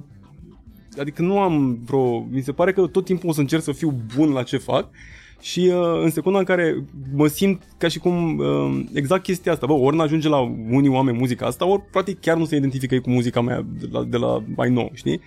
Într-adevăr, poate, clar, în secunda în care ai 19-20 de ani mai puțin, ești în zona aia în care eram și eu atunci, adică nici nu mă aștept să te identifici cu... Îți trebuie ceva violent, ro, exact cum aveam toți nevoie la vârsta aia, știi? Nu te aștept, mă aștept să asculti piesele mele de pe radio, nu cred că o să funcționeze așa. Dar în secunda în care crești și ajungi la 30 și ceva de ani, 30 de ani, mă aștept să începi să te identifici cu piesele astea, știi? Cam aia cred că e ideea. Adică de aia vorbeam de... oameni de genul ăsta care au 30 ceva de ani și zic, stai un pic, tu încă ai rămas acolo, adică la piesele alea, eu am mai muncit la niște piese și avem deja aceeași vârstă, mă așteptam să creștem împreună și îmi dau seama că da, e dreptate, poate unii oameni au rămas în zona aia și nu vor să asculte sau poate le place chestia aia. Poate vine din perspectiva mea că muncesc în direcția asta și cumva, nu știu, am și eu așteptări de la ei. Exact, și plus gândește câte concerte ai avut tu de atunci până acum. Că de-abia în ultimii 6 ani, de asta zic, că s-a pierdut și legătura asta directă cu oamenii care te urmăresc. Nu mai zic că, efectiv, când a început să meargă și mie, să funcționeze piesele, a venit pandemia. Mi-a zis Ion la un moment dat, Ombladon, a zis, bă, cred că din cauza ta a venit, mă. Ai așteptat atât de mult succesul ăsta încât când a venit a zis cineva în univers, nu, fuck it. Hai să fim serios. Ca idee. Adică mi se pare situația ideală pentru tine de rup piesele, dar nu ești nevoit să faci concerte, știi? Păi, da, mă, dar îmi doresc concertele, mi se pare că dacă... Acum ai început să-ți dorești concerte, pentru că nu poți să ai. A, Dumnezeule, nu există așa ceva, ești nebun. Ai, nu, e chestia aia pe care s-o... concerte. Nu, era și discuția asta de... wow, cât timp liber ai acum să scrii, să faci piese, dar de ce nu faci muzică? A zis-o Tupac la un moment dat, foarte mișto, bă, tu crezi că dacă intri la pușcărie am timp să scriu? Am nevoie să interacționez cu oameni, să mă duc în concerte, să trăiesc experiențe noi, să-mi iau energie de la oameni să pot să scriu. Nu stau în casă. Ok, gata, 6 luni de pandemie. Ok, hai să mă gândesc la... Faci asta odată, o faci de două ori. Bob Burnham, așa a făcut. Bob Burnham. Cine? Bob Burnham. Nu știi pe Nicu Bob Burnham. Bă, eu stai aici o persoană... Am crezut că ai văzut special. N-am văzut ce special. În regulă. Așa. Bun. Hai să trecem la momentul în care te-ai întâlnit cu Chelul și cu Ombladonul. Hai să trecem peste momentul în care m-am întâlnit. De ce? Nu, glumesc. M-am întâlnit... Băi, am ajuns de foarte multe ori prin foarte multe terțe persoane la studio la ei. Doar că... Înainte de a lăsa CD-urile acolo să le ia Giannini Munteanu? Nu, deci după aia, deci nu, în secunda în care, ba da, înainte. A fost deci ce nu le dădeai direct? Pentru că n-ajungeai chiar acolo la levelul ăla de... N-aveai acces, bro, tu crezi că e ca acum, deci facem gluma asta. Deci eu primesc, să înțelegi că e foarte corectă și mișto întrebarea, eu primesc acum pe Instagram mesaje cu, fără nicio caterincă și cine le trimite, vă rog frumos, ce faci, mă? Ia, dă un click la linkul ăsta, ia, vezi, îți place, poate facem un featuring împreună. Da. Bă, și tu mă întrebi acum de ce nu trimiteam, pentru că era un respect imens. Cum ar fi să mă lua Chelul? Ce faci, mă? Ia, mă, ascultă CD-ul ăsta și dă-mi un semn în pielea mea, sună-mă pe 023-452, pentru că nu aveam mobile și dacă răspunde una, îi via scaie mama și spui să cer cu mine, eu sunt Spike. Cum pula mea puteai să ai mentalitatea asta pe care o au oamenii acum, știi? Și mă uit, zic... Asta îți răspunde la întrebare, pentru că nu puteai să te duci, chiar dacă îi știai, chiar dacă aveai... Salut! Nu, trebuia să fie piesa în primul rând, să poți să sune ok, după care te duceai, aveai terțe, cauze cumva și după care practic te băgai în seamă cu omul dacă meritai. Adică eu munceam la muzică înainte să mă bag în seamă cu omul. Adică dacă mie nu-mi plăcea muzica mea, eu aveam piese care, băi, eu nu pot să trimit oamenilor piesa, nu-mi place. O puneam la oameni și veneau... Cea mai proastă chestie pe care pot să o... Cel mai bun sfat pe care pot să-l dau oricui despre muzică. Bă, dacă maică-ta spune că e blană și toți prietenii tăi spun că e blană, e de căcat. Șterge-o, fă alta. Cum e? Hei, ascultați piesa asta. Pa, genial, trimit-o la Paraziții. Hai de căcat. Pentru că eu știam în adâncul sufletului meu că piesa e mediocră și că trebuie să muncesc și mi-auzeam gândurile și știam că, bă, nu a fost bine acolo. Și când dai play la familie și la prieteni, mamă, ce mișto sună. What? Nu! Și după care dacă mă duceam la o petrecere și puneam piesa asta cuiva care nu mă știa, cine pula mea asta care cântă, mă? Schimbă, mă, bagă Paraziții, ai tâmpit la cap, scoate-l pe terminatul ăla. Și știam chestia asta, eram un copil care muncea la muzică. Acum sunt piese care efectiv sunt, dude, sunt piese care sună mai mediocru decât puteam să fac eu în perioada aia și au 6 milioane de view-uri. Pentru că aparent multă lume se identifică cu mediocritatea asta de cu cât sună mai simplu, a, păi pot și eu să fac asta. Și era o chestie și atunci, să știi, că n-ai spus, era chestia asta, a, sună simplu piesa, versurile alea pot să le fac și eu, a, mișto, hai să facem împreună ceva. Pentru că dacă sunai bine și dacă dădeai bine, te luau Paraziții sau te luau Mafia, adică munceai pentru chestia aia. Acum a ajuns mediocru la modă sau în linia Românii vor să dea și eu o probă. Exact chestia aia e.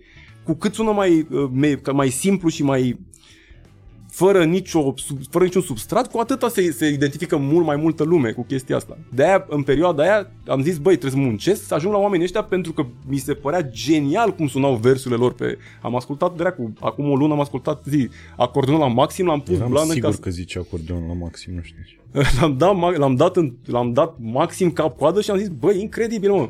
Eu cred că de-aia sunt bun, că am ascultat albumul ăla și am vrut să fiu bun. Și am ascultat și Mafia după blocuri și am ascultat și...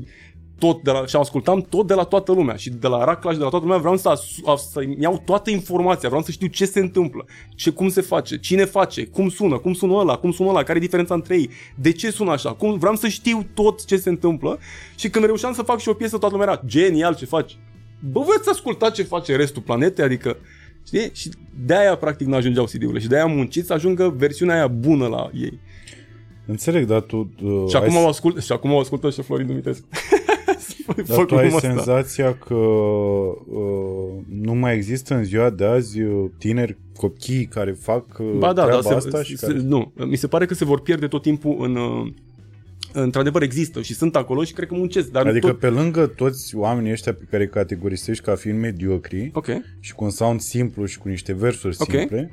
Sunt absolut convins că există acolo, care nu vor ieși niciodată la suprafață pentru că stau în umbra canalului de YouTube al lui Mihai 3.262, care are 6 milioane de view-uri la o piesă care sună groaznic. Tras în beci, mă, până și sunetul, până și sound-ul, adică noi căutam tobe. Când mă întreb cum am ajuns la Paraziții, prima oară l-am cunoscut pe Freaca. Și când ne-a dat Freaca un CD de tobe, era the holy fucking grail al tobelor. Așa mergeam. Deci mergeam cu tremura mâna, era să nu mă tăia ăștia în autobuz, mi-am pus portofelul la vedere, poate mi-l iau pe ăla înainte de CD. Adică niște... Excelent, da. Nu? Excelent. Adică nu, să am toba, să am sound-ul pe care la CD-ul de la Frata, de la nebunii la cap ce aveam și toată lumea cerea tobele, le țineai ascuns. Cum să ai toba aia, ești nebun la cap? Și încă acum există toată librăria de sunet pe net, care atunci se găsea, Doamne Dumnezeule, și munceai de la tobă, cum se aude, după aia dai să fie totul perfect și acum e bă, dar nu mă deranjează că e să facă toată lumea să învețe, dar mi se pare că, uite, chestia asta, ideea de a învăța, cum zice, mă, instant gratification. Nu mai e chestia, băi, de căcat, pune mâna și muncește. Ai de căcat, ia 14 milioane de view-uri la piesa ta de căcat. Ce o să fac? O să mă apuc să scriu niște versuri? Nu, o să trag la... Vrei un microfon nou? Nu mă piși pe el, că o să-mi stric sound-ul. Sound-ul meu e de căcat, trebuie să sune acolo. Da, înțelegi? Asta e un soi de filozofie din asta. Ți-au luat, practic... cum să zic, ți-au luat dragostea și o fut toți din toate părțile așa, ca pe o târfă. Dar nu mi-a luat mie dragostea, nu, mi se pare că... În sensul că au luat... Nu, e strict despre copiii din ziua de azi de care zici tu că ar face chestia asta, ar munci la text, la povestea situației, și vorbim și despre text și de ce s-a ajuns la zona asta. Adică sunt copii care în momentul de față vor să facă treaba asta și se vor pierde tot timpul în umbra acestui... instant gratification, hai să facem acum. Deci, sunt fer convins că există niște copii care scriu și care stau pe text și fac exact ce am făcut și eu atunci și ce am făcut mulți atunci în perioada aia. Dar nu vor mai reuși să treacă peste valul ăsta de... Pentru că se termină prea repede, mult prea repede, nu mai are nimeni răbdare să asculte și dai seama că gândește cum ar fi acum să ai 16, 15, 14 ani și să stai în casă cu ai tăi și să ai visul că tu vrei să fii rap, nu trap. Trap e bine, trap e ok. Dar vrei să stai să scrii, să-ți dezvolți chestia asta. Păi cine crezi că te mai bagă în seamă? Adică va trebui să aștepți următorul curent să se plictisească lumea de valul ăsta și poate o să prinzi din nou curentul ăla, cred eu. Și pot să spun numai cu trap, că era chestia asta. La un moment dat, după ce a fost valul de boom bap și de de la tupăcăreală și de la paratot, așa, a apărut la un moment dat curentul de trap, care a fost, prima oară l-am auzit la Lil Wayne, care a fost combinația perfectă din punctul meu, by the way, nu mi-a plăcut cum a sunat, era exact trioletul ăsta, 808-uri, noi eram pe boom bap, era ok, dar băiatul ăsta era, bă, cocalar de cartier șmecher, șmecher funny, avea exact duma aia de text și punchline la sfârșitul textului, că avea chestia de poveste și avea și vocea aia pițigăiată și producția și negativele sunau incredibil de frumos. Și la un moment dat mă uitam cum a ajuns de la Lil Wayne, au apărut Lil B, Lil C, Lil D, Lil F, Lil... Și zic, cum? Băi, zici, copie în casete, una după alta și sună din ce în ce mai prost. Și după care am văzut un interviu cu unul din trapării ăștia noi, care au zis, băi, noi nu mai avem... Și foarte serios, adică nu am zis, nu stigmatizez trapul sau Doamne ferește, nu. Dar mă întrebam cum s-a ajuns la levelul ăsta de din versuri. Și era numai că... în interviu zicea, băi, eu nu am timp să intru în studio, mă costă 200 de euro studio pe oră, eu nu pot să stau să fac o piesă și să încep, când vin la microfon nu sună bine, dacă nu o dau la microfon nu sună, stai un pic, nu, ok, nu scriu, nu mă, dau, scriu, brățara, banii, târfa, mec, dar am venit în studio, rupa aia, din eu nu am timp să stau să mă gândesc la ce dracu, trebuie să fac piesă, că mă costă studio. Și dacă nu fac eu acum, vine la din spatele meu, ia o oră de studio și o face în locul meu, știi? Și s-a ajuns la chestia asta de acum instant să fie. Și ghici ce? A mers și funcționează. Și mă gândeam, bă, mai departe, de ce s-a ajuns la duma asta? Că n-are cum să fie. Și ghici ce, dude, era chestia de afară de finessing. Știi finessing-ul de afară? Înseamnă că practic tu ai luat un deal de 500.000. Cu deal-ul ăla te duci frumos să-ți iei lanțuri, și a scris și Drake, a scris pe Instagram săptămâna trecută.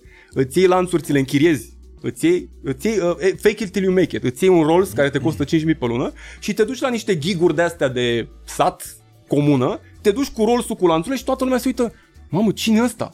Mamă, trebuie să ascultăm pe ăsta, că sotul are ceva de zis. Și toată lumea e cu tine, că vede că tu ai ceva ce ei nu au, dar tu nu ai, sunt închiriate. Și după care tu trebuie să faci chestia asta, să intri în studio, să o dai mai departe ca să-ți plătești datoriile din spate și la un moment dat poți să bubui. De asta Drake, efectiv e postul, poți să-l cauți pe Instagram, în care a avut i-a făcut cineva cadou Rolls-ul pe care el îl închiria să facă finesul ăsta. A zis, băi, eu până nu văd, și a scris foarte mișto, eu până nu văd material, aurul pe mine și mașina în curte, eu nu pot să mă concentrez să fac. Când o văd și când mă plimb cu ea, nu vreau să o pierd. Nu vreau să pierd, nu vreau să mă duc să-mi dau aurul înapoi jos de pe mână. Și asta e cultura, nu mai e despre cântat, nu, e despre să-ți întreții lifestyle-ul, știi? În mare parte, nu zic că toată lumea așa. Dar așa ajunge la mine chestia asta, știi? So, da, rap, trap e o... Și uite-te că Lil Wayne este un rapper incredibil de bun și este unul dintre primii. Dar acum, marea majoritate care au venit după ei, doar încearcă să țină pasul cu oamenii ăia. Și dacă nu ții pasul, vine altul. Și e foarte... ciudat. Adică, nu știu, dacă ai avea un copil, cum l-ai ghida în direcția aia? Adică ce îi spune? Du-te, tati, ia 10.000 de aici, că noi am început de la H85, ia 10.000 de aici, du-te, ia-ți, închiriază-ți un Bentley săptămâna viitoare, ia-ți și du-te și dă-te că tu faci chestia asta la toată lumea, știi? Păi și la noi în țară se întâmplă asta. Știu că se întâmplă și la noi în țară chestia asta, dar povesteam exact de chestia asta, de ce explici copilului din ziua de azi care vrea să facă ceva. Sfatul meu corect este, du-te, ia-ți puneți pe mână, că altfel te mănâncă restul. E atât de simplu. Și mi se pare că la urma urmei vreau să știu dacă ține chestia asta. Adică vreau să știu dacă se rămâne, pentru că eu simt că practic oamenii care au fost înaintea mea și consider că am un respect și au un respect față de oamenii care ascultă. Mă gândesc dacă oamenii care fac chestia asta se vor plictisi la un moment dat. Adică cât ține chestia asta cu am târfe, uite-te la brățara mea, chestiile astea. Sunt chiar convins că doar mă duc foarte jos cu chestia asta. Dar cât ține, când o se termine. Că nu e, uite, îți dau un exemplu. Genul ăsta de muzică sună pentru mine ca și cum, dacă facem o analogie, imaginează-ți că apare stand-down acum, nu mai e stand-up, și vine cineva pe scenă și face... eu am Adidas-ul murdar pentru că am călcat în căcat, și toată lumea e pe jos de râs. Wow, mai vrem să venim să te vedem, genial. Și te uiți, bă, ce dracu se întâmplă aici? Că n-ai zis nimic, nu-i punchline, nu-i poveste. După care vine altul și face, mi-a rupt tricou într-un gard, că erau săracii pe el. Și wow, genial. Așa văd eu, dacă îți place analogia. Zic, dai un pic, ce dracu se întâmplă, frate, nu mai înțeleg nimic, unde-i... Oameni buni, de ce râdeți la asta, că nu e nimic acolo, adică n-are nicio direcție. Nu înțelege, nu ne place că e instant, e mișto. E. Trebuie să înțelegem că odată cu internetul, uh-huh, care a dat voce tuturor oamenilor... Trebuie să acceptăm, nu să înțelegem. Trebuie să ne conformăm, practic. Trebuie să și acceptăm după ce înțelegem. Cred că merg mână-mână. Uh-huh. Internetul dând voce tuturor oamenilor, uh-huh, tuturor. Deci cine are un telefon în mână în momentul ăsta contează, uh-huh, în mintea lui cel puțin, pentru că se poate alia cu o tabără. Ok. Și în momentul ăla el va conta. Deci dacă în real life tu nu contezi, tu ești un om pe lângă care trec oamenii și se uită. Da, exact, da. El doar contează. În jos. Și el contează așa, aproape la fel de bine ca tine. Și el în sfârșit contează. În mintea lui cel puțin, da. De-aia era discuția de mai devreme, când urlă lumea la tine pe stradă și te iau de gât și ei, ăsta e... Exact. Ok, bun. Aia se întâmplă într-un fel și din cauza faptului că, s-au numit oameni care sunt crescuți dubios, așa, și n-au bun simț, nu înțeleg limitele astea pe care trebuie să le... trebuie să le respecti cumva la un om pe care nu-l cunoști. Okay. Dar în momentul în care stai cu omul ăla în casă și vezi show-uri și nu știu ce, automat ai senzația că știi practic de când erai tu mic și sunteți cei mai buni tovarăși. În fine, renunțând un pic la discuția asta, în momentul în care toată lumea are o voce... ascultă-mă un pic. Dacă înainte vocea era doar a elitei dintr-un anumit domeniu, să zicem din cel artistic. Ok, perfect. Pentru că doar ei reușeau, pentru că ăsta era standardul. Munca, adică trebuia muncești și chiar să dovedești niște lucruri. Așa. Să apar la televizor, de exemplu, cum era în perioada aia de dacă apăreai la televizor, obțineai acea bifă albastră, știi cum se întâmplă și acum... Erai validat, practic, de toată lumea. Și asta se întâmpla pentru că toate lucrurile astea erau dictate de oamenii deștepți. Pentru că ei aveau voce. Și de oamenii care aveau un talent clar și te uitai la omul ăla admirându-l pentru că tu nu puteai să faci ce făcea el. De aici pleca și respectul, știi? Înțeleg perfect, super plecau, în fine. Eu explic și pentru... Te rog, da, iartă-mă. Așa. Și de aici pleca și respectul, știi? Te uitai la omul respectiv și ziceai, băcoia, eu n-aș putea în viața mea. De asta când trecea un actor pe stradă în perioada 70-80, lumea trecea pe trotuarul celălalt. Se dădea la o parte. Așa, și se uitau la omul ăla cu admirația... normală și așa pentru talentul respectiv. După aia, când toată lumea a căpătat o voce și acum eu pot fi considerat fără absolut nicio problemă de 1.000 de oameni, 10.000, 100.000 de oameni, la fel de amuzant ca un băiat care a făcut un clip pe TikTok acum 2 săptămâni, primul lui clip de pe TikTok, dar a făcut Dă brânza aia!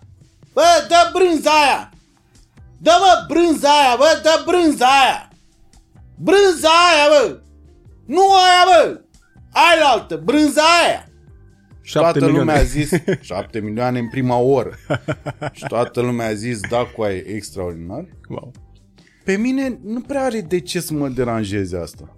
Pentru că eu în continuare îmi fac treaba. La un moment dat eu nu o să mai fiu relevant. Mi-e normal. Adevărat. Cât căcat să stai în vizor și să te placă lumea. Mai dă-te și în pula mea până la urmă, că revenind la prima discuție, cine ești tu să contezi atât de mult în universul ăsta? Pă, paranteză, de ce nu vrei să faci tu seara TikTok în care fiecare vin și au 7 secunde să facă exact duma asta? Intri pe scenă, strigi, dă-mă brânza aia 7 secunde și după care ieși și vine următorul. Dar nu e 7, trebuie să ai între 30 de secunde. Fiecare de pe... Deci cei mai tiktokeri din România vin și spun glumele astea live.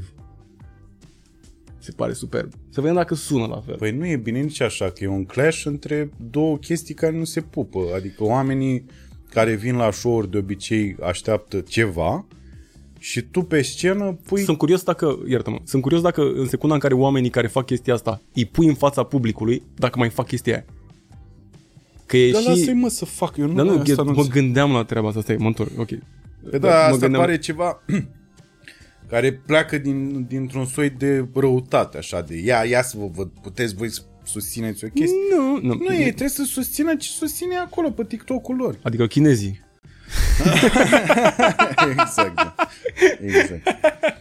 Să-și ia case mai mari chinezii în care să se mută și mai mulți chinezi. Da, și asta, dacă eu pe TikTok sunt pielea pulii, cât ai pe TikTok? 450.000. Am mai luat, bă, nu știu, pula. Eu am 13. Mii. Na. Așa, continuă. Nu e foarte important. Clar e că na, e treaba fiecăruia, nu știu cum să zic. E treaba fiecăruia. Eu te bă, boșinat anticul la podcast, așa zic. E treaba ta, de exemplu, să faci treaba ta. E ai treaba dreptate, da.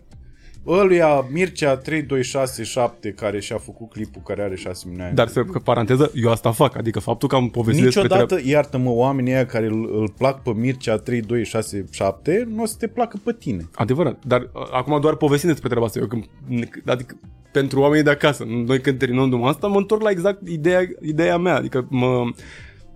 Pardon, cum a zis Rogot, post and run, adică eu nu vreau să... Nu există comunicare între mine și zona asta de oameni. Pur și simplu un kid, îmi fac muzica, mă înconjor de oameni care mă inspiră pe mine și oameni din... Păi, am fost la concerte, au venit oameni, m-au luat în brațe și au zis mulțumesc frumos că existi. Au fost oameni care mi-au zis mi-ai salvat viața și au plecat. Pentru oamenii fac muzică uneori, știi? Adică dacă n-am energia aia, wow, și trăiești cu emoția aia forever, rămâne cu tine, că de asta sunt câțiva oameni care pur și simplu nu vreau selfie, nu am venit doar să văd că existi. Da. Și e într-adevăr, adică noi doar am povestit... Și mai importanți oamenii ăștia decât aia care zic, doar am exprimat frustrarea asta, pentru că la un moment dat vreau, adică cumva vreau să se știe că există și versiunea aia, dar într-adevăr când se termină, când mă duc acasă și când se închide ușa la studio, mă întorc în cu totul altă lume și astea sunt doar frustrări pe care le vărs și sunt discuții pe care le am așa, ca idee să vezi că există și versiunea aia, știi? Adică există bucata aia și am și frustrările alea, dar nu intră cu mine în studio niciodată, adică nu o să mă duc să... Că mi-aș pula în ăla care a zis niciodată, nici măcar nu ajung. Adică astea doar le am eu cumva și le vărs aici și rămân cumva aici, spre exemplu. Și rămân fix aici și nu mă mai întorc cu ele acasă. Și cu cât aude mai multă lume, cu atât e mai mișto. Mai te vindești mai mult. Da. Bun, zi-mi de asta cu Paraziții, când v-ați cunoscut și cum a fost. Am avut tot felul de oficial, era un club, se numea Blue, prin centru vechi parcă, și după ce am trimis eu CD-ul ăla la Roton, am făcut piesa asta pe Loop Records. Și după aceea a dispărut toată lumea, adică nu exista așa ceva. Și la un moment dat a dispărut să știi că funcționa foarte greu înainte. Nu era ca și cum luai, dar de fapt știi chestia. Hei, salut, Ombladon, spune-mi și mie, mai discutăm despre treaba aia? Nu, dude, nici măcar n-aveai mobil și dacă aveai mobil, n-aveai mobilul lui Ion, aveai mobilul, nici mobilul managerului lui nu aveai. Aveai mobilul unui prieten care știa pe ei. Și nu puteai trebuia să aștepți. Dacă cineva spunea stai 6 luni de zile și așteaptă să te sun, cam aia făceai. Și a fost cea mai tare faza, a fost că eram la Blue și la un moment dat intră, deci era club, Blue era un club, era un badge, nu cred că n-ai fost acolo. Nu am văzut, nu. Era un badge de ăsta mare și rotund în care era un club de rap. Și era plin tot timpul. Și la un moment dat intră în club Giannini cu Ion Ombladon și intrând în club, în viteză și... Eu eram afară pe scări și mă uitam fizic, ia uite mă, să-mi va picioare, a intrat Ombladon cu... This is true story, 1 la 1 te spun. Zic, ia uite mă, a intrat Ombladon cu Giannini în club. Jesus, ăla nici măcar Giannini nici mai știe, nici n-a mai dat niciun semn până. Și la un moment dat stăteam pe scări, în afară, pe hall la intrare în club și stăteam așa și la un moment dat... Și vine Arsură, pe care presupun că știm toți, vine Arsură și iese din club. Cu o barbă albă, așa? No, era tânăr pe vremea. Iese Arsură, se uită în stânga, mă vede pe scări și face ce pula mea faci mai aici? Vină mă în club că te caută băieții prin tot clubul, se întreabă, se plimbă. Și la un moment dat, deci Ion cu Giannini au venit pentru că Ion urma să lanseze condolențe și vreau să meargă cu încă cineva, cu un băiat de show, adică să fie cineva pe scenă. Deci dacă te duci, nu poți să te duci... Un soi de opening act, așa? Nu de opening act, să stai cu el pe scenă și să dublezi, adică să fie un, știi, okay. Așa funcționează. Wu-Tang. Dar mi-a zis Ombladon și acum la Antol, mi-a zis, băi, ia-ți pe cineva pe scenă. Zic, bă, nu pot, adică nu mai... Dar ideea asta era. Și au discutat și au zis, bă, hai să luăm pe copilul ăla care a cântat, că mi se pare că e cel mai pe zona aia, știi? Pe zona, nu știu ce au discutat, dar cam asta a fost duma. Și la un moment dat m-a luat Ion și face, deci vină încoa. Și era o box aici, mare, și era muzica dată tare și Ion țipa în urechea mea, deci eu o să scot un album. Deci mie nu venea să cred că eu stau lângă Ombladon. Deci eram... nu exista chestia aia de-l vezi peste tot, nu-l vedeai doar la televizor și doar dacă așteptai să intre pe Atomic și abia atunci îl vedeai, nu îl căutai tu și vedeai fața, a, gata, ăștia să mă, nu, aveai un poster probabil. Omul era lângă tine și îți țipa în ureche în box și face, deci o să scot un album, se numește Condoleanțe și mi-ar face plăcere dacă ai venit cu mine în turneul meu prin țară să mă ajut. Și eram la modul, ce? Și totodată dacă vrei să facem o piesă împreună. A fost cel mai tare moment din viața mea pe care eu l-am trăit și acum mă ia, deci era... Și toată lumea, îți dai seama că toată lumea din club se uita la colțul în care... Cine... Doamne, a fost incredibil, a fost... Wow, wow. Și nu mai zic, când am fost și am făcut piesa, a fost o experiență senzațională.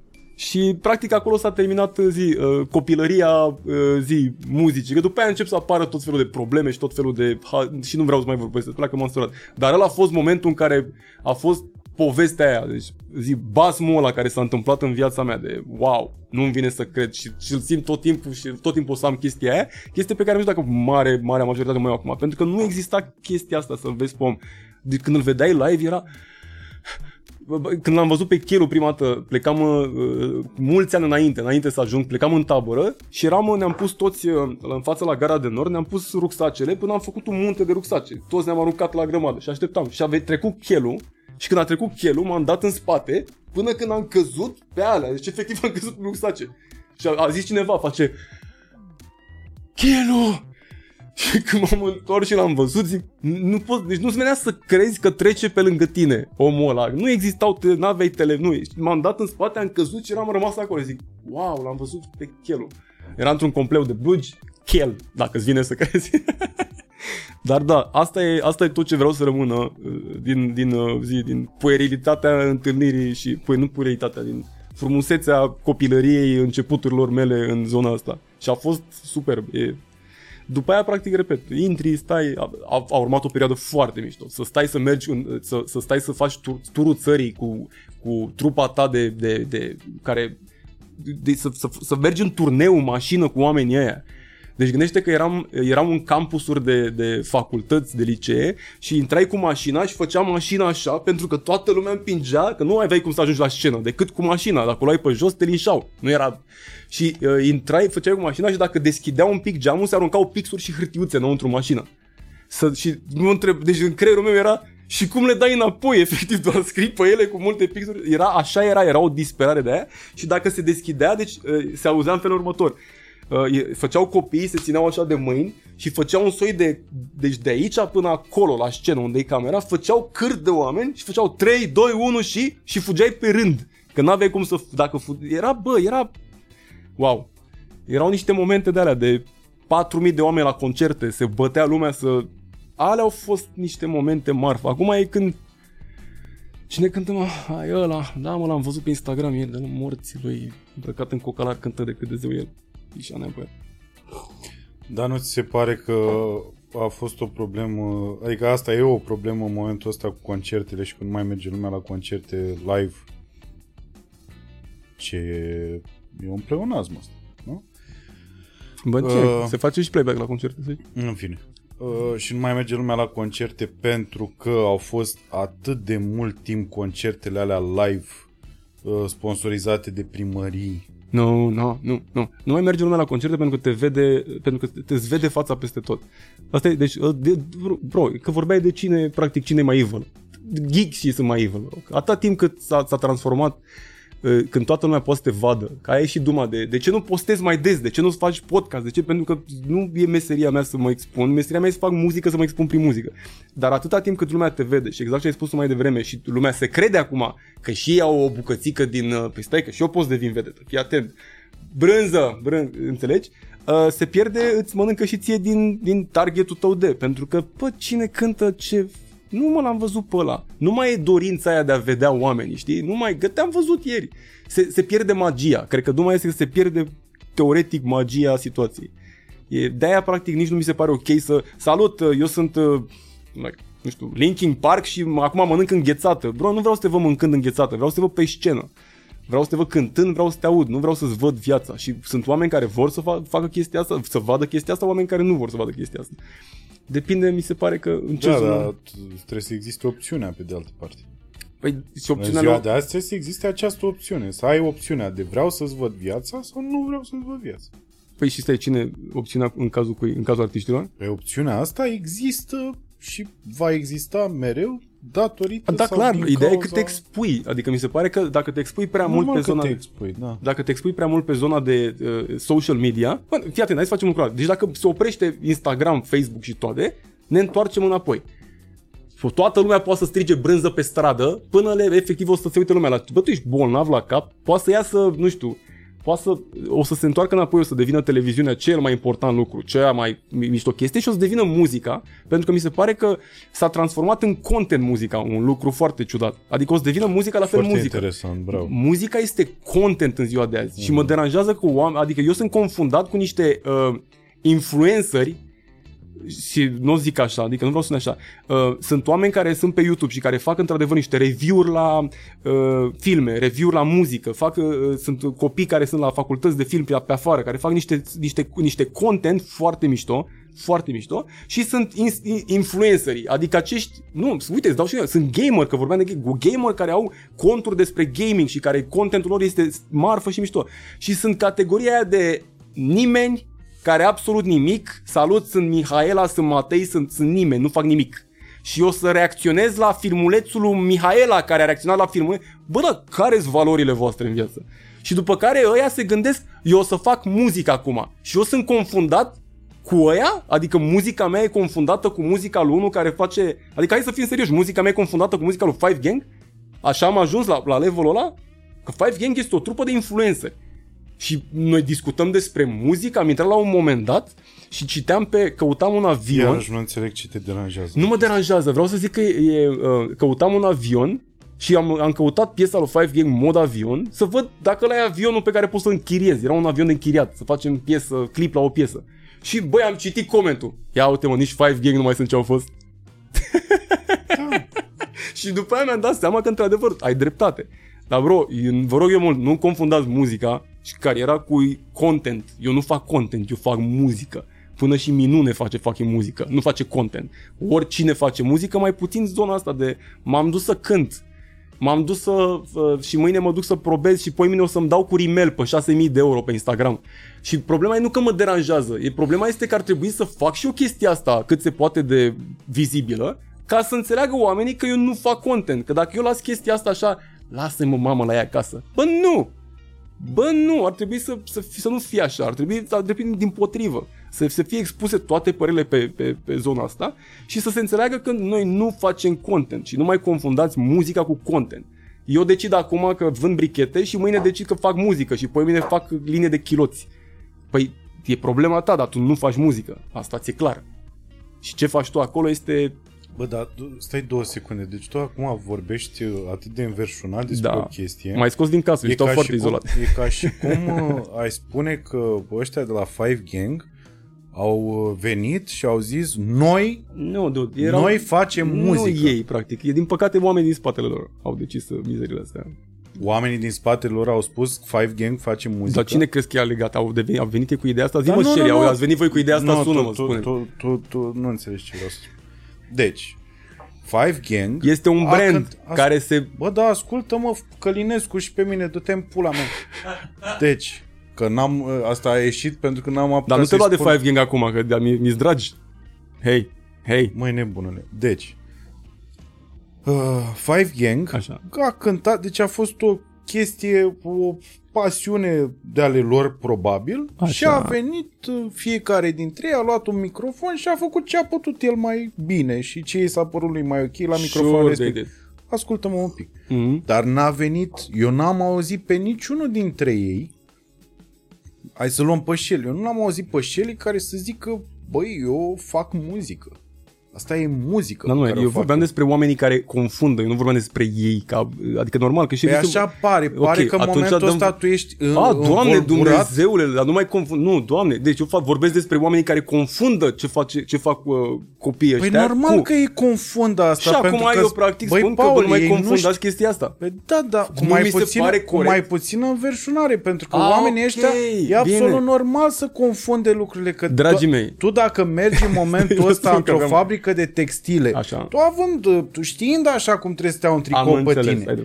Așa, și intri în fabrica aia de textile și te duci la o doamnă care lucrează la o mașină în aia de cosut și ești, doamnă, cu satura aia, eu știu că vine... Am înțeles, dar e diferit. Exprimarea era oamenii, adică eu trebuie să-mi spun și o părere, băi, nu mai confundați oameni. În sensul că e normal să fii ignorant dacă tu nu te pricepi la muzică. Am înțeles, tocmai de-aia spun chestia asta și nu pot să stau ignorant să mă prefac că nu există problema asta, drept urmare, de-aia, practic, dacă am ocazia să spun chestia asta... Dar nu e o problemă, mă, nu mi se pare o problemă, eu asta încerc să spun.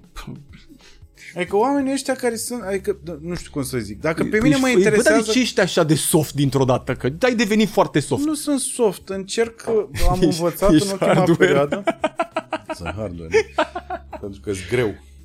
Liniștește-te acum, liniștește-te, am înțeles, am greșit eu exprimarea, dar într-adevăr nu e de exprimare, e vorba de înverșunare. Și înverșunarea o să am tot timpul pentru că asta e caracterul meu, nu pot să mă oprești pe mine. Înțeleg, Paul, dar pare că te afectează chestia asta și nu cred că e cazul să te afecteze. Și nu mă întorc cu ea acasă, tocmai ți-am spus. Cum e vorba aia, câinii latră, ursul trece, pula mea e... Babele rămân, hai trecem peste.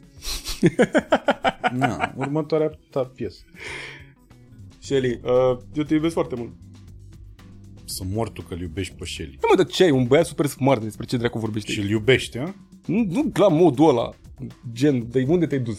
E un băiat smart și mișto și îmi place de el, le-am spus, ne cunoaștem. Da, în regulă. Da. Și dacă toți suntem la capitolul Paraziții, ați discutat despre pizdă dezosată? Ați trecut peste... Nu am mai vorbit cu Chelul de atunci. Eu am avut senzația că ați vorbit, că v-ați întâlnit. Nu, m-am întâlnit cu Ion la Anton, dar m-am întâlnit cu Ion de câteva ori, cu Ion chiar mă înțeleg, adică e, nu știu de ce, am avut tot timpul. Păi da, știu că și, adică în disul ăla a fost și Ombladon și... Nu, bro, n-are nicio legătură, Ion niciodată nu a dat în mine cu absolut nimic, ever. Adică nu e, despre ce vorbim, știu clar chestia asta. Da, nu știu. Eu nu vreau acum, Doamne ferește, să reaprind un conflict, dar așa țin. Scuză-mă și like aprinde la mai rău decât influența care fac content nu poți fi. Nu.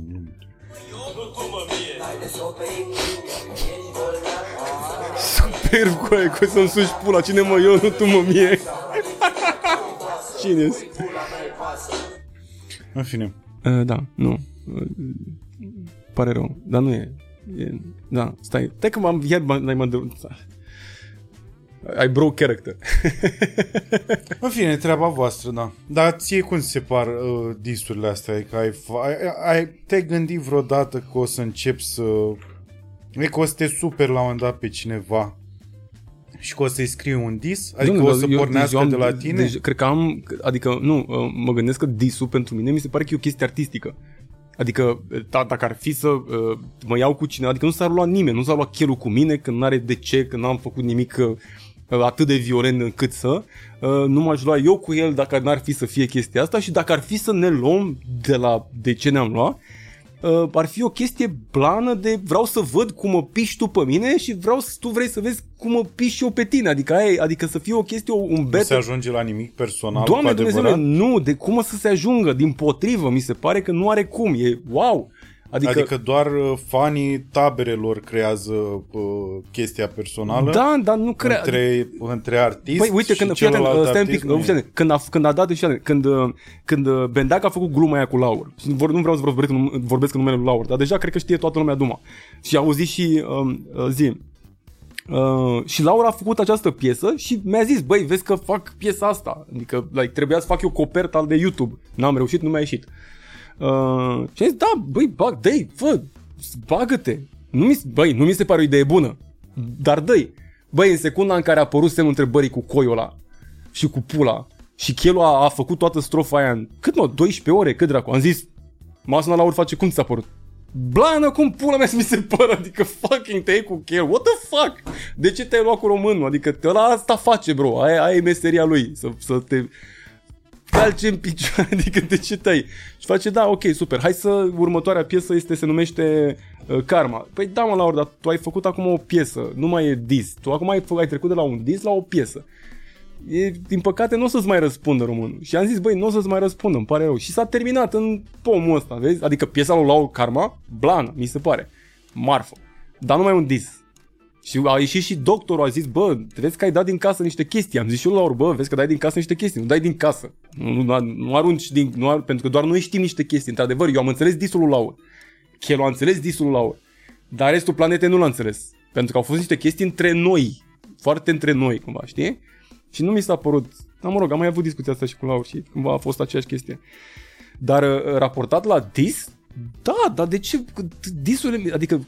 Deci e un soi de roast battle între comedianți. Da, ok, super, mulțumesc frumos, da. Este, da. Și mi se pare că trebuie să fii, cu cât ești mai jegos și mai perfect de jegos la treaba aia, cu atât te va respecta celălalt mai mult. Mm-hmm. Și așa e duma.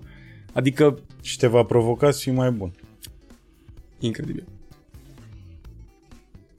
În momentul în care făceai... Deci bun, ai făcut asta... ai făcut treabă cu Paraziții, după aia te-ai desprins tu cu Laur. Uh-huh. Anonimul a fost sub Paraziții, nu? Da. Cred că Anonimul a fost primul proiect de succes pe care l-ați avut voi. Da. Adică ăla care chiar a rupt cu adevărat. Eu n-am treabă cu Anonim. De ce? Păi eu nu sunt Anonim. Tu n-ai fost la Anonim? Oh my God, și tu, Brutus? Eu am fost tot timpul. Anonim este Zeco, Dragoș și Laur, Guess Who. N-ai fost la pe o piesă la Anonim? Am fost pe o piesă la Anonim, invitat. Dar eu nu sunt trupa Anonim. Păi da, dar în perioada aia era foarte ușor să confunzi lucrurile. Mie îmi spui că toată lumea mă întreabă, hei, mai primesc adică și invitațiile cu Spike care a fost la Anonim. Știi de ce? Pentru că era gașca de rapper tineri care vin în sub label-ul ăsta de la Paraziții. Și erau copii. Și era Anonimul, practic. Cum am fost noi ăștia am venit după 3 ani după trupa Deco.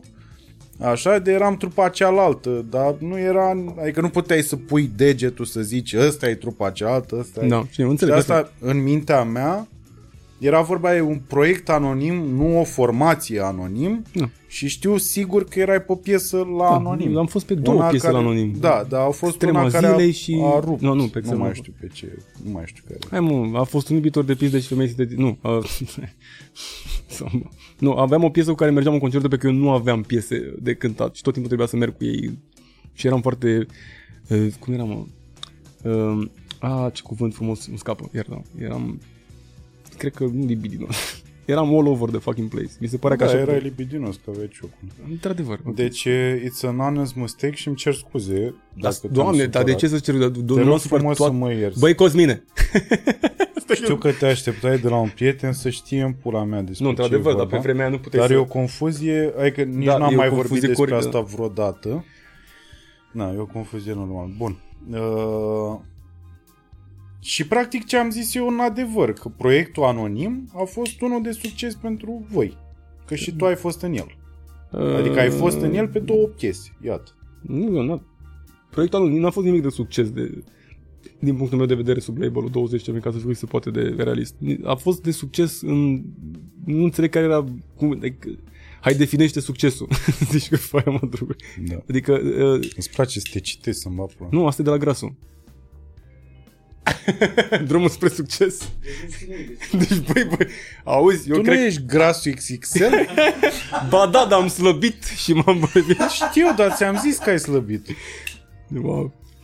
Mă întreabă Grasul, mă întâlnesc cu Grasul la Antol și face, bă, dar ai slăbit, mă, rău de tot și nu mai ai barbă și ești chel. Zic, da, de ce? Semăn cu prea mulți rapperi din România. Ai și tu dreptate. Eu nu înțeleg umorul ăsta. Care? Venind de la Cosmin, Micuțu de Dercu. Nu înțeleg umorul ăsta. Eu nu sunt Micuțu, că eu-s Bordea. Dar m-am îngrășat și am păr. Mi-a crescut părul.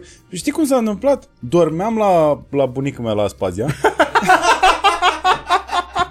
Și cum am trezit, m-am scărpinat și... Ce morți? Și azi am asta în cap. Dude, e... Livia! Adu și mie geaca. Tu ai păr, nu? Tu ești genetic cu păr. Eu n-am. Bă, asta e ciudat, că bunicul din partea lui tata avea calviție. Și cred că un pic și bunicul din partea lui mama. Deci s-ar putea că la un moment dat să-l pierd și eu. N-ai mă cum să-l pierd, dacă nu l-ai pierdut până acum ești bine. Plus că dacă îl pierzi, mergeți să ne punem împreună? Nu, n-am nevoie, vreau să fiu chel, mă doare în pulă dacă e caz. Adică mie îmi place să accept ce mi se întâmplă. Eu am avut părul lung la un moment dat, mult timp, și îmi plăcea să fac asta, gen, știi? Chiar îmi place. Până aici, știi? Știu, te-am cunoscut în perioada aia, când aveai un Mercedes. A, una din primele din cele. Ok. Ce ciudat. Bun, acum, rectificând vorbele. Te-ai desprins tu cu Laur, da? Oh, da, tu chiar vrei să știi toată istoria, adică scrii o carte? Sau? Nu scriu o carte, dar aș vrea, dacă tot ne-am întâlnit, să discutăm și despre lucrurile astea, că mi se pare importante și de... Ce? Mie nu mi se pare important. Mie mi se pare important, că mi se pare așa... Da, vezi, am devenit anxios. Că eu cărămidă acolo... La tot ce se întâmplă azi. Eu cărămidă acolo seama. Pentru toată lumea care se întâmplă azi. Așa, continuă, scuză-mă. Și... Da. Bun, și v-ați desprins. Plac ciulapii mei. Și... Na, să o spunem pe aia dreaptă, Laur era mult mai plăcut decât tine. Ești din capul meu, deci fizic ești din el. Exact cum ai zis tu mai devreme pe aia cu urma să spui aia, așa mă așteptam să spui asta. Da! Preiau eu de aici, Cosmin. Te rog. Și... Zici că ai luat avionul la 1500 la oră. Da, ideea e că în secunda în care am plecat de la Para, am rămas eu cu Laur, noi doi, practic, și hai să facem muzică în continuare. Îți dai seama că după Paraziții nu mai există, hai mă, să ne întâlnim să facem muzică. Și a bubuit tu. A luat-o la clavale, a fost cred că printre primele piese care a făcut milionul de view-uri pe YouTube. Pe vremea când, eram huge amândoi. Și de acolo, practic, am plecat, ne-a sunat managerul lui Puia și a zis, băi băieți, vreți să faceți niște treabă? Și noi eram... Deci gândește că stăteam cu... stătea Laur... Nu mai știu, Laur sau eu, dar îmi contează și făcea... E managerul Puia. Puia care avea bannere, oriunde mergea avea bannere în oraș. Puia cântă în seara asta. Puia... Deci era pe vremea când Puia avea, undeva în Balcani. Huge piesă. Cred că a fost printre ultimele piese gigantice din România, în perioada în care a devenit după aia, practic, totul... S-a pierdut magia. Și era managerul Puia. Zic, nu, fuck it, nu, reușim noi. Facem sigur? Adică we get one shot. Bine, treabă ce vrea. Ce vrei? Vreți, mă, să fiți mari țara asta? Da, vrem! Dă-ne unde semnăm. Venim acum. Și am fost la, pe bune, like, cam pe aici a fost Caterinca și am fost la el, ne-am întâlnit la birou și face, băi, singurul mod în care voi puteți deveni mari să faceți să cântați. Și omul ne-a trimis pe mine și pe Laur, și trebuia să nu mai știu cine era DJ, că tot se schimba cine era DJ și mergeam peste tot, mergeam cu mașina și cântam la, cine să știa, mă, stăia, mă, care au piesa aia, mă. Oriunde, mă, deci pe bilete, fără bilete, că ne dădeau bani, cântam pe orice, oricând, doar să ne vadă lumea. Doar să ne vadă lumea. Bă, pot să spun povestea aia că mi-au luat permisul din cauza lui Laur? Da. Ok. Mergeam cu... conduceam cu merțanul vieții. Eu și Laur în dreapta. Și aveam pantaloni largi. Și am luat am luat cutia de Pepsi mă conduceam și când am luat cutia de Pepsi, n-am luat-o de aici să beau. Am luat-o de aici, de jos. Și în timp ce conduceam, când am luat cutia de Pepsi, s-a dus fix așa și efectiv s-a vărsat toată pe mine. Pe... Și tu, un băiat finuț, asta așa. Păi nu mă, dar am pus mâna și am crezut că eu am luat-o de aici, dar eu nu știai că mă uitam. Dar nu degețelele alea două, nu, adică așa am luat-o, adică da, mâna. Am luat-o cât, da, ok, înțeleg, asta e problema ta. Ok, bun. Că știu, știu ce... Lasă-mă în pace, Cosmin. Așa. Ce fin ești în gesturi. Și s-a vărsat toată pe mine. Și îți dai seama că, m-am dat jos pe dreapta și nu aveam haine de schimb, mi-am luat nici mi-am lăsat pantalonii, mi-am dat jos tot ce mai era și aveam doar pantaloni fără curea și aveam niște pantaloni de schimb din spate, dar n-aveam curea la ei și fiind atâta pantalonii, că așa se purta, n-am mai pus curea. Mi-am zis, băi, mi trag pe mine și cam atât. Erau pantaloni de dinainte. Erau, da, erau pantaloni de schimb. Că la concerte transpir să se schimb. Știu cum e la voi la stand-up, dar noi schimbăm după concerte, noi muncim cu adevărat. Așa, lasă-mă să termin, ok. Și mergeam. Și la un moment dat, ne trage poliția pe dreapta. Ne trage poliția. Ascultă-mă, ne trage poliția pe dreapta, că mergeam cu viteză. Și când am ajuns, eu eram fizic în pula goală și dacă mă dădeam jos încă dau pantaloni și era ok. La care Laur face, ai liniștit, vorbesc eu cu ei. Și vine băiatul ăla la geam, să trăiți actele, îmi cere scuze, ne grăbim, așa. Și să știți că e drogat băiatul. A, nu eram, pe vremea nu eram. Nu, așa. Mă gândeam așa. Așa, și zic că... Scuze. Și zic, polițistului, mă scuzați, să știți că am vărsat o cola pe mine, dacă mă dau jos, adică să face... Ok, și face Laura, hai mă că vorbesc eu cu el. Și îi dau actele și face să veniți la mine. Și zic, nu pot să... Și omul n-a înțeles despre ce e vorba. Și îi zicea lui Laur, bro, du-te vorbește cu el, că rămân fără permis, nu mai avem 14.000 de concerte, adică trebuie să... Și eu conduceam. Și se duce el, se duce în spate și face... Deci mă uitam, era geamul deschis și mă uitam în oglinda retrovizoare. La care face...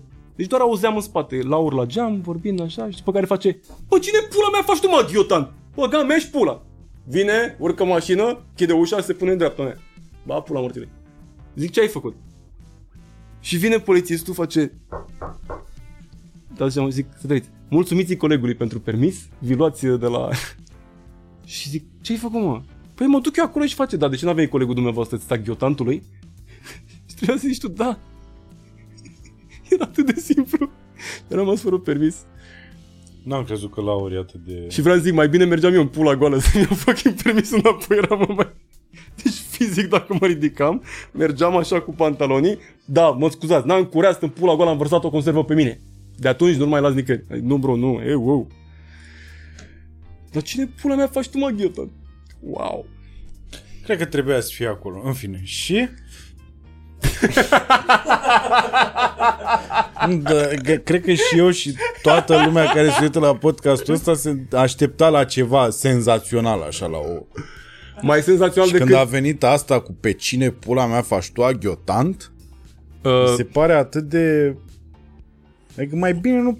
În fine. Și după aia a tras o flegmă și a dat un picior în mașină și ăla a ieșit și l-a bătut. Și după care eu am venit în pula goală, alergam în pula goală și... În pula goală și cu pistolul. Da, oh, shit, care... Nu mai aveam unde să-l țin, nu mai aveam... Nu aveai, nu. Și îl țineai la sub braț aici. Tu trebuie să înțelegi că așa. Meseria mea nu este de... Așa. Și după aia uitat, trebuie să te extraterestri. It was that moment, he knew. He fucked up. Bun, dar hai să nu mai ocolim. Deci Laur era celebru comparativ cu tine. E în continuare, nu știu dacă ți-ai dat seama. Eu din păcate n-am mai auzit ce a mai făcut Laur. E celebru în inima mea forever. Hei, ce, dar tu n-ai căști? Să postere cu ghesul ăla tine.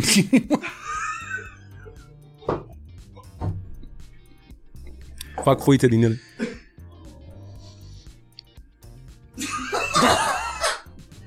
Nu filtre, foițe. Îmi place să fumez bucățele mici. Filtre îmi fac din coperțile CD-urile lui. Oprește-te, te rog, oprește-te. Da, nu din carcasele de plastic le rulez fizic. Faci rău fizic să-mi bat pulă.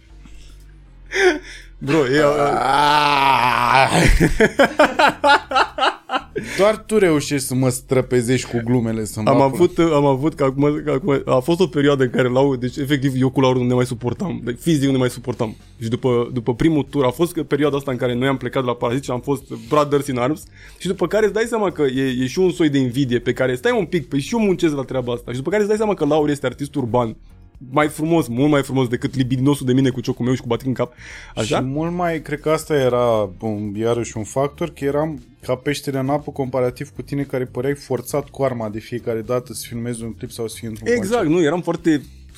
Da. Adică el era omul era dintre natural. Voi doi care zâmbea. Da, era foarte care natural. Care reușea să-ți inducă căldura aia pe care nu cred că ai mai întâlnit-o până în momentul ăla la un artist rap. Exact, da. Adică de la toți artiștii rap era cartierul, era supărarea, bem alcoolul, îți futem femeia. Și a venit Laur cu o căldură din asta, yes, și cu un ciudat în dreapta, no, care avea privirea aia psihotică. Yes. Stai cu toată frustrarea aia în tine, n-ai... Dar iartă-mă, frustrarea aia era din cauza faptului că... Adică Laur nu cred că făcea ceva. Dar nu, normal că nu făcea ceva. Omul efectiv era el și era el în continuare și... el. Doar că după atâta timp și după atâta muncă și după atâta chestie, consideram că eu aveam, adică eu știam că el are un public al lui și căutam și eu publicul meu, care nu era tot timpul, nu era nicăieri. Eu nu găseam publicul meu niciodată. Eram efectiv ăla în plus. Da. Și așa m-am simțit tot timpul în toată combinația. Bă, la un moment dat eram în plus, fizic în plus. Și aveai senzația că eram aghiotantul lui Laur. Adică nu știu dacă se dă seama acum. De cine pula mea? Pam, punchline la gluma de mai devreme. Și aveai probabil nevoia ca el să stand up for you și să...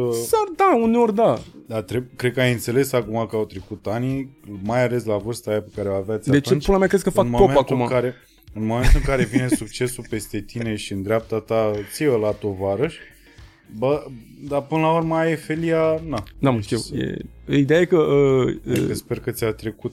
A, Dumnezeule mare, dar nici nu se mai pune problema, să-l iubesc pe român forever. Dar când ești copil atunci, în perioada aia, sunt niște frustrări dubioase și niște prăjeli pe care nu le înțelegi decât mai târziu, știi? Normal. Și cumva... Eu eram super invidios pe voi să-mi bat până. Dar cine dracu nu era, bro? Simțeam și la mama invidie când eram în perioada aia.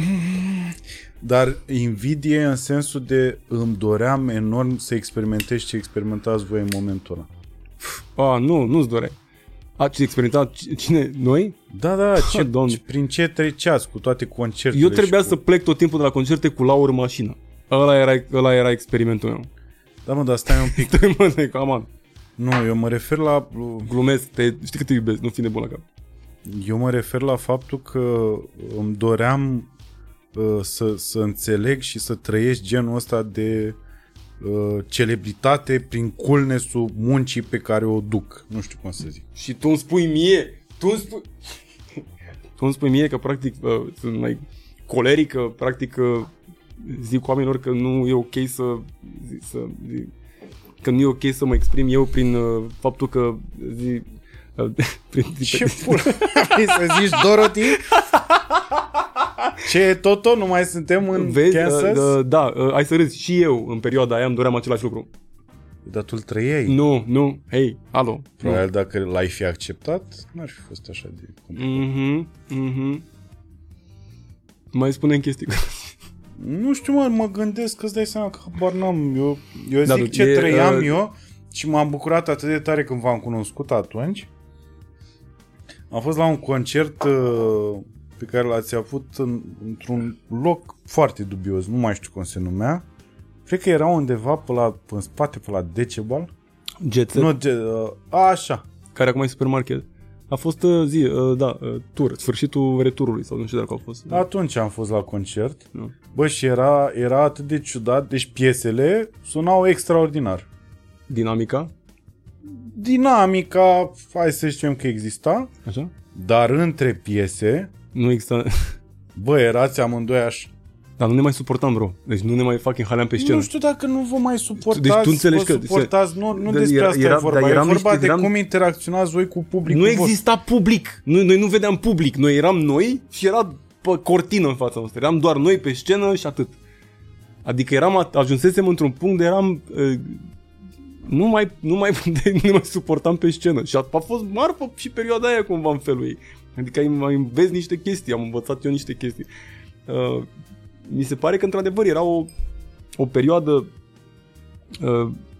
nașpa și cumva simțeai chestia, dar într-adevăr eu așteptam niște empatie și eu mă așteptam, nu știu, niște profesionalism sau ceva, sau nu știu ce voia, știi? Și nu ne înțelegeam deloc, știi? Aveam senzația că amândoi, de fapt amândoi ne iubeam și nu știam cum să ne spunem, cred că era duma, și trăiam așa această, de ce nu mă halești, dar tu de ce nu mă respecti, dar tu de ce nu mă iubești, dar tu de ce, și a fost acest pachet până când s-a terminat, știi? Și a rămas, cam aia era, pentru că de altfel dacă nu-ți păsa real, plecam, știi? Efectiv amândoi ne întorceam, dar a fost foarte greu a fost despărțirea, să știi, a fost foarte, foarte grea. Era, a fost, pe bune, like, this is it. Și el a rămas în continuare în poziția în care era el și fără mine. Și atunci să vezi cum vine depresia peste tine, când îți dai seama că, eu îl țineam pe băiatul ăsta în loc. Oh my god, mamă, ce carieră mișto am avut până acum. Păi și ce am căutat acolo, adică eu chiar, deci toată cariera mea a fost point, adică știi?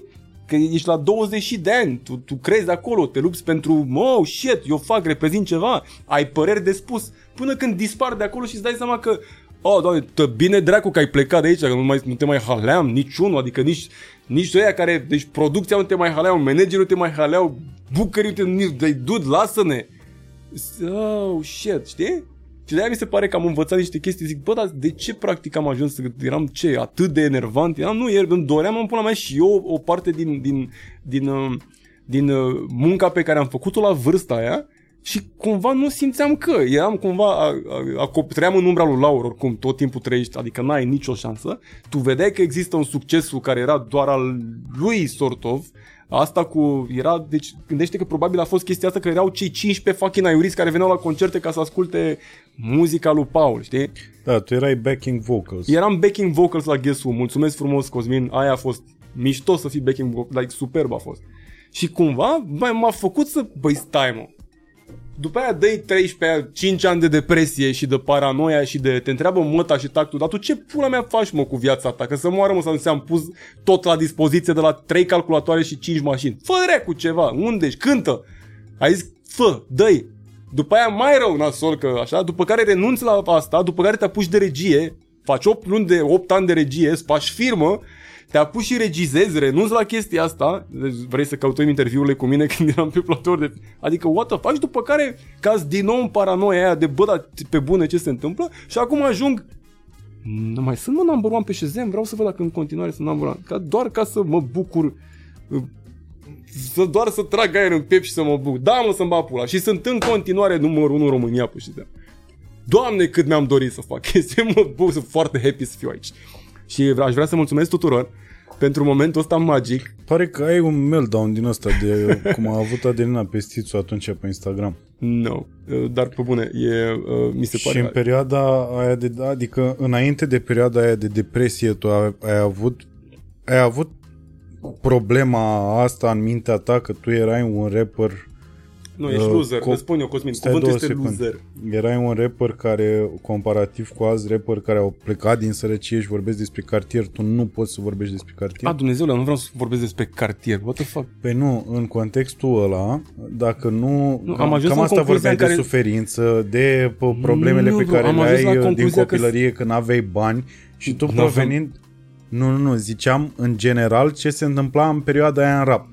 Și cartierul și cât de greu e și pula mea și tu veneai dintr-o viață relativ așternută, da, maică ta și cu taică-tu ziceau ce vrea Paul, uite poate să aibă Paul. Bun, și practic și ai plecat la drum cu frustrarea asta, la asta mă refeream. Nu, am plecat la drum practic să, nu știu, să îi fac pe ai mei fericiți că practic am ales drumul ăsta și să... make it, într-un fel sau altul, știi? Păi și ăștia din jurul tău nu ziceau ia uite băiatul de bani gata care a vrut să facă rapper? Nu, toți am plecat și Laura a plecat cu Let's Make It și asta e duma, că fiecare a reușit cumva, doar că la bine s-a terminat undeva atunci și mi se pare că nu e doar eu am plecat, nu contează că cine e măta sau tactul, dacă ai plecat poți să fie like, mai din potrivă, dacă măta e ambasadorul sau taică tu, e mai nasul dacă tu decizi că vrei să fii rapper sau ceva, e bă, stai, wow, nu vrei să... Mi se pare că noi toți ca și copii am plecat cu aceleași idei în cap și era foarte nasol că mie nu mi-eșise până în punctul ăla. Dar mi-eșise că cu câțiva ani înainte reușisem cu o piesă, știi? Și era universal valabilă chestia asta. Zic, stai mă că am făcut o chestie, o treabă mișto împreună, știi? Și după care, practic, again, ți se ia, adică treci prin procesul Paraziții. Trăiești toată chestia pe care ți-am zis-o. După care se termină. După care treci și, hei, hai să rămânem noi copii, facem piesa aia. Se termină și treaba aia. După care îți dai seama că și eu ce fac mai departe în continuare, că gândește că trecând peste toată duma asta, nu prea ai ce să faci. Îți dai seama că s-a schimbat muzica, pentru că cum ai spus tu că Laura a venit cu ceva cald în muzica asta, într-adevăr așa s-a întâmplat și a venit cu ceva foarte cald și mișto și a schimbat ceva. Adică a venit, chiar a revoluționat ceva și nu o să ia nimeni chestia asta lui forever. Și noi n-aveam, adică eu eram oricum în mentalitatea mea de stai un pic, textul trebuie să fie, situația, punchline-urile, după 13.000 de punchline-uri sub un punch, adică aia era mentalitatea mea și lumea aștepta pur și simplu să vadă pe cineva care să-i vorbească frumos, mișto și urban despre viață.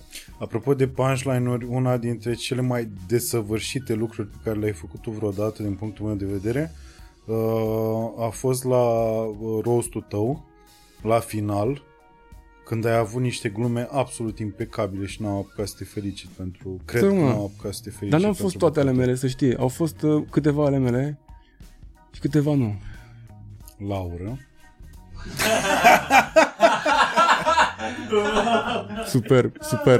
Super. Mai râdești noi, mă, Paul, îți vezi. Da, bro, mi se pare atât de frumos, efectiv, să stau să vorbesc despre câtă istorie există acum. Adică acum că stau și vorbesc, de asta ziceam, este incredibil câtă istorie, mă provoc să mă gândesc. E vorba despre o cărămidă, că tu nu vrei să accepti. Da, eu doar le ascund undeva și le îngrop. Acum că mi le scoți... care e pusă la ce se întâmplă în momentul ăsta, știi? Wow, da, înțeleg. Și care o să rămână acolo foarte mult timp. Yeah. Exact cum pentru tineri au rămas acolo Paraziții, a rămas Mafia. Să știi că pentru ăștia mici acum care stau și vorba ta, stau pe text, se gândesc, beat-ul nu e suficient de bun și așa mai departe și vor să fie perfecționiști. Pentru ei, tu, cel mai probabil însemn ce însemna pentru tine Paraziții și Mafia atunci. I-am spus lui Laur ultima oară, ca să spun acum, ca să termin faza cu Laur, când ne-am întâlnit ultima oară și am stat și am băut la ziua unui prieten, i-am zis, bro, îți mulțumesc foarte frumos că am ajuns eu până aici, pentru că n-aveam cum să ajung până aici, pentru că a trebuit să trec prin frustrarea asta și prin chestia asta și trebuie să te înțelegi că succesul meu se bazează pe pe umerii giganților dinaintea mea. Adică eu n-aveam cum să fac pop acum sau ceva sau să simplific muzica sau să ajung să mă apropii de oameni, pentru că despre asta era vorba. Laur s-a apropiat de oameni și a oferit căldura asta și cumva am prins-o foarte târziu și am zis, bă, mai am o șansă să fac la vârsta asta chestia asta, ce a reușit băiatul să facă, o să încerc. Și tocmai asta era duma, dude, wow, și am zis, băi, îți mulțumesc frumos, fără tine nu eram aici. Adică trebuie să-ți asumi și tu o mare parte din ce fac acum, pentru că e bazat pe toată istoria și pe treaba noastră. Și mi s-a părut, adică nici măcar nu cred că ajungeam. Eu cred că în continuare stăteam și urlam pe undeva printr-un beci cât de ce societate. Cât de mare ești. 1,78, dar n-am venit să... Nu, dar zic eu că... Aia, iar... Hai mă, ultima piesă e zeu, despre ce vorbim aici? Glumesc. Dar da, într-adevăr, mi se pare că toate se termină cumva cu bine. Și cam aia era duma. N-aș vrea să... adică mă bucur că am ajuns să transform toată chestia asta în ceva util, constructiv și mișto. Altfel n-avea sens. Adică... Dar tu știi că diferența dintre tine acum și tine acum vreo câțiva ani, din ce am observat eu, în cât timp am putut să fiu aproape, e că acum câțiva ani nu vorbeai despre alții cum faci în momentul ăsta. Asta mi se pare foarte ciudat. Acum câțiva ani erai atât de focusat pe a-ți face treaba, încât nu existau în discuție momente de genul ăsta de mai devreme de TikTok, nu știu ce pula mea, Five Gang și așa mai departe și oamenii care confundă lucrurile. Pentru că eram prea focusat Pentru că erai focusat pe treaba ta. Și acum mă gândesc Că e și un soi de intervenție podcastul ăsta. Anxietatea vine peste mine.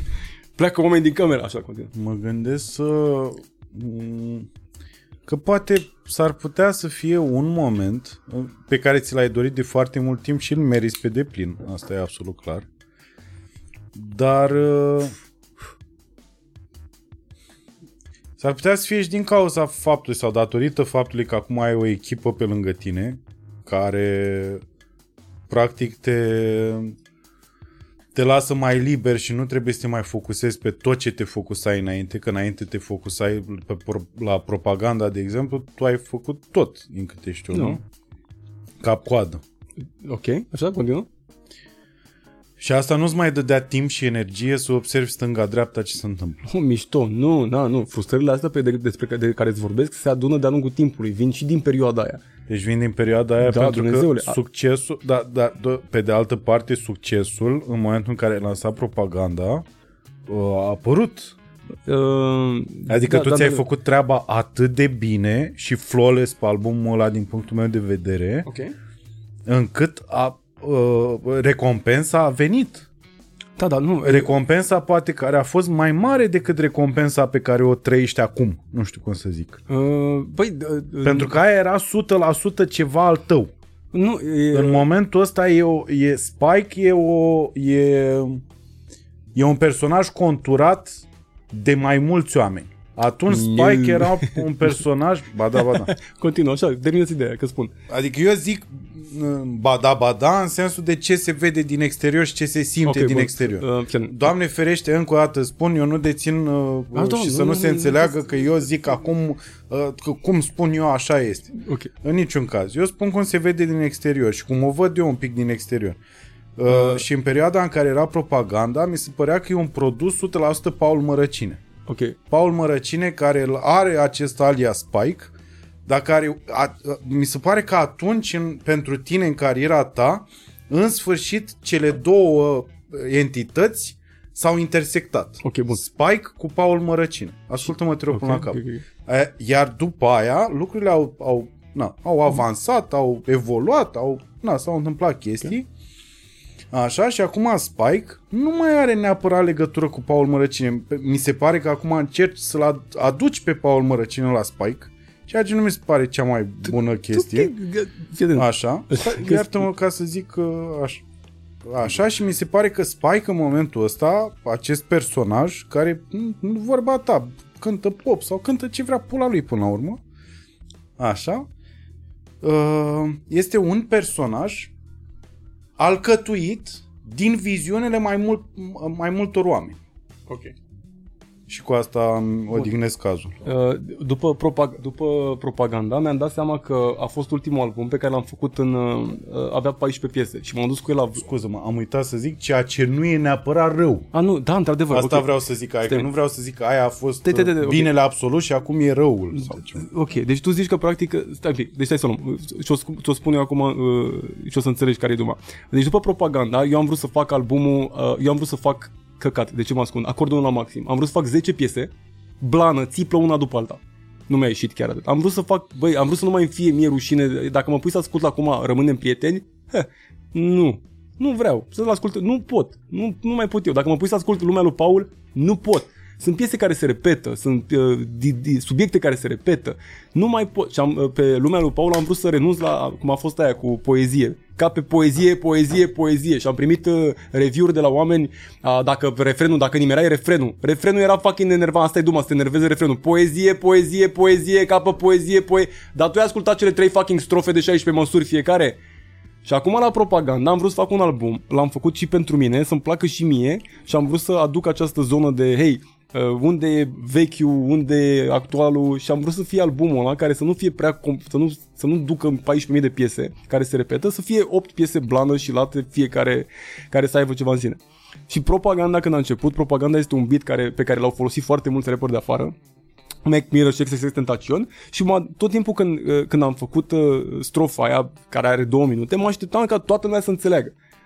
Și când începe cu cariera mea, groapa în care să apă alții, plină de frustrări și aspirații, care mi-a dus atâtea satisfacții, tot ce las din mine pentru alte generații, adică compari, exact cum ai zis tu, fiecare trăiește în zona aia lui, dar la mine n-a fost despre Paul este personajul care a început să facă să fie mai mulți oameni în momentul de față și numai ei. Nu, acolo mi se pare că am vrut să termin cu zona asta de băi, fac ceva pentru mine, să-mi placă și mie în zona aia de rap și cumva de acolo vreau să văd ce urmează mai departe, pentru că nu știam ce urmează. Și ghiși ce?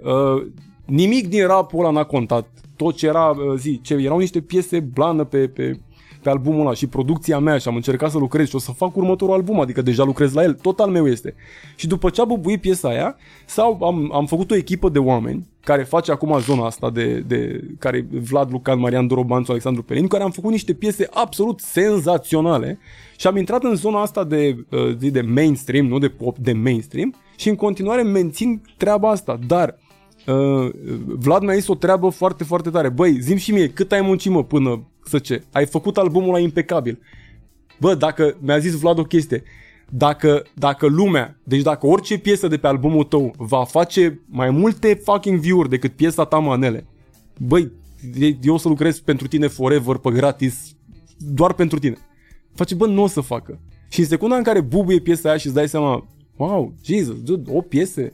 Și lumea, deci era prima și ultima piesă, Singur la fel, nothing, nu s-a întâmplat nimic violent, să zici că a fost nimic la fel, o piesă care îmi place extraordinar de mult și cum se termină și cum am compus și m-am uitat și toată lumea a rămas la eu n-am nimic cu tine, eu n-am nimic cu nimeni. Bă, dar ascultați, mă, și versiunea asta, că aveți 30 de ani, știi? Și m-a frustrat într-adevăr și am zis, bă, știi ceva, o să încerc să merg mai departe și să las capitolul ăsta și până la următorul album pe care, by the way, îl fac și aș vrea să spun cum și cum sună și toată duma și o să fie în aceeași temă, o să fie... Dar mai departe am început să lucrez și să fac muzică pentru că nu pot să stau fizic să mă prefac că merge chestia aia, pentru că nu merge și dacă stau la propaganda am ieșit din depresia aia pe care am avut-o și am zis, mamă, gata, o să funcționeze albumul ăsta. Bă, dacă nu mergea manele, nu funcționa niciun album, era un alt album despre care nimeni nu vorbea și mă lua lumea la pulă că deci am folosit negativul lui XXXTentacion și al lui Mac Miller. Și a fost foarte dureros să ai review-ul ăsta la album și să fie cei trei oameni care, dar nu sunt nebun, adică sunt niște oameni care într-adevăr știu ce fac și au ascultat și tu știi ce am făcut, știm toți cum sună albumul ăla, dar marea majoritate they don't give a fuck. Dar a bubuit manele și după manele a bubuit Salcâmii și după Salcâmii, ok. Și în secunda aia s-a făcut echipa asta de oameni și la un moment dat, ghiși ce? Eu am luat o razna, m-am dus pe arătură, nu, voi nu fac nimic cu voi. Adică asta e o chestie care s-a întâmplat, eu m-am certat cu oamenii ăștia care m-au ajutat și m-am certat un an de zile cu ei și într-un final ne-am întâlnit, mi-am cerut scuze și a venit Vlad și mi-a zis cea mai tare chestie, a zis, bă, vezi că ești la fel de bun ca oamenii care stau în spatele tău și te ajută să fii cine ești tu. Dar tu te-ai certat cu ei, de ce? Vai de capul meu. M-am certat pentru că după manele a fost atât de huge încât am zis, bă, stai, eu am făcut piesa, textele mele au făcut. Nu, noi am făcut piesa. Noi împreună am făcut. Nu, eu. Și mi-au dat și piesa mie, ca să fie oficială chestia asta. Piesa este a mea. A mea 100%. Mi-au dat-o mie, cadou, este a ta. Și după aia eu am zis... Normal că e a mea, că eu am făcut-o. Vai, deci levelul de... Știi? De-aia practic mi se pare că nu e corect față de oamenii ăștia să niciodată... Eu nu sunt bucăți din alți oameni, nu. Eu sunt Spike în continuare, susținut de oameni care mă țin pe mine în poziția asta. Nu schimbă nimeni viziunea mea artistică, nu-mi influențează nimeni viziunea asta, doar vin să susțină mai departe o chestie mișto pe care cumva a ajuns să se construiască împreună. Păi da, mă, să o construiască împreună, eu la asta mă refer. În momentul în care ziceam că ești alcătuit, adică ești alcătuit, că Spike este alcătuit în momentul ăsta din mai multe viziuni. Da, mai multe, este o echipă de oameni. Da, e o echipă de oameni și fiecare are câte o viziune. Alea coincid, bineînțeles. Adevărat. Dar o bucățică rămâne a lui Marian, o bucățică rămâne a lui Vlad. Și eu dacă vreau asta mă refer. Și eu dacă vreau să fac o piesă mâine... Nu era o chestie negativă. Piesa zeu este eu. E doar a schimba Vlad producția și a făcut-o să sune, băi, nu mai am tocilărea alea cât să stau ca Vlad... Nu mai am nervii să stau ca Vlad să fac chestia asta pentru că nu am... Dar, bro, piesa este aia. Și în continuare mi se pare că sună a toată echipa. Și în secunda în care faci toată treaba asta cu echipa aia, rămâne cumva ceva mai departe. Mi se pare că înveți tu mai departe de la oamenii ăștia niște chestii. Drept urmare, eu aș putea să fac acum un album ca în 2009. Lejer. De ce l-aș face? Să repet ce am zis în 2009? Să repet aceeași chestie? Știi, când am făcut poezie, eram la Racing Pub eram, și ai venit în mașină și ți-am pus piesa Poezie, mai ții minte? Mm-hmm. Și ai zis, mamă, ce mișto e piesa asta, dar bă, e prea, bă, nu o să înțeleagă nimeni și e prea mult. Cred că s-a săturat lumea de politic. Zi-mi și tu dacă aia a fost ultima dată când eu am făcut o piesă politică și socială la levelul ăla, încât să zic, bă, nu mai fac chestia asta în care născut român, doar ca să patapatap. Am zis, o să fac 3 strofe, atâta, să renunț, să scap odată de frustrarea asta din mine și să nu mai fac niciodată nivelul ăla de și cât a fac pe poisăte, ca să termin și să pot să mă focusez pe alte lucruri. Și acum, uite, Salcâmii este o piesă socială. Este o piesă super socială. Dar sună pop. O să o cânti de la zilele orașului până la festival și până la în orice club de rap. Și toată lumea va cânta pe piesa aia. Și este o piesă bună. Și mi se pare că ai direcția pe care am luat-o și, Doamne Dumnezeule, mă bucur și eu într-un final, mă bucur că am ajuns să fac exact ce-mi doream de la bun început. Să ajung la toată lumea, mă. Să ajung și la oamenii aia care sunt în zona aia, și la oamenii aia care sunt în zona aia, și la copii, și la bătrâni. Asta mi-am dorit, să ajung la oameni, că asta îți dorești ca artist, nu? Să ajungi la toată lumea. Nu să... Și acum o să vă spun piesa mea. Au, de ce țipi? Și mai doi, pe Salcâmii, m-a învățat Vlad... nu o să uit niciodată, m-am pus la microfon și am zis așa, fii, e mult prea mică lumea asta pentru noi toți. Și face, ce faci cu aia, mă sperii, pleacă de acolo, depărtează-te de microfon, relaxează-te, trage aer în piept, deschide gura, hai, e mult prea mică lumea asta, de ce țipi la mine, o sperii pe mama, Paul, calmează-te, liniștește-te, hai, din nou, e mult prea mică lumea asta pentru noi, bun, dar mai cu viață, mai happy, mai... Deci așa a fost, îți jur, cheamă-l și vorbește cu el. Mult prea mică lumea asta pentru noi toți. Așa, mă, băiatule! Așa, să nu sperii, mă, tușile din țara asta. Ești nebun la cap, am înțeles că poți să... Dar de ce ai face chestia asta? Dude, trebuie să fii artist pentru toată lumea, nu numai pentru tine. Ah, super! Și mulțumesc pentru asta. Adică și tot timpul când mă duc la microfon, deschide gura, calmează-te și liniștește-te. Dacă vrem să facem pe zeu, nici măcar nu mi-a cerut să mai trag vocile o dată. Am zis, bro, l-am tras în beci, la maică-mea l-am tras. Sunt perfecte. Lumea nu mă vede că sunt zeu. Păi doar când deschid gura îi sperii. Sperii pe toți. Așa trebuie. Ăla-i producător, bro. Omul care știe cum trebuie să cânți pe piesă, de-aia eu sunt beatmaker. Omul care trebuie să știe cum trebuie să cânți, pe ce piesă și... So, da. Ai senzația că Paparu de a rupt datorită refrenului? Că era în zona asta de... A, nu, care rupe așa în general de folclor... N-am senzația că rupt în primul rând. Am senzația că la manele, eu mă așteptam că rupe pentru că mesajul și că duma și că nu. A rupt pentru că și mi-au zis-o câțiva oameni. A rupt pentru că se numește manele. Nu cred că pentru că se numește manele, a ci pentru că niște, are sound-ul ăla balcanic și... Da, și efectiv zici manele. Manele, da. Manele. A rupt pentru că aia. Eu mă așteptam la zeu. Dar sunt absolut convins că sunt foarte mulți oameni care au înțeles substratul clar.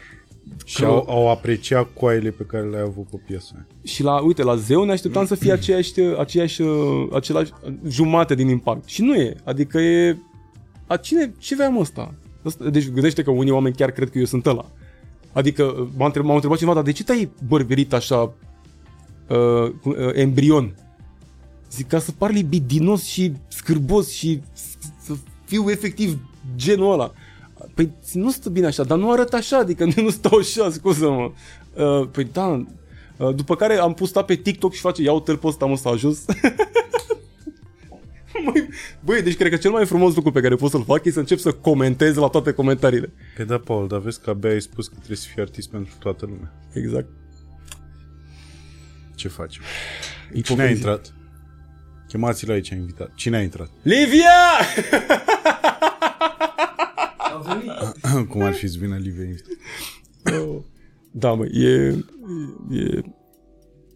Eu știu, sunt într-un moment drăguț în momentul de față. Mi se pare că da, ești într-un moment drăguț în sensul că te joci. Și îmi permis să mă mai joc la vârsta asta acum. Ei, că acum chiar că ești bătrân. Eu nu sunt stand-upper. Eu sunt stand-downer. Cine... Cică, hai să bem în emisiune.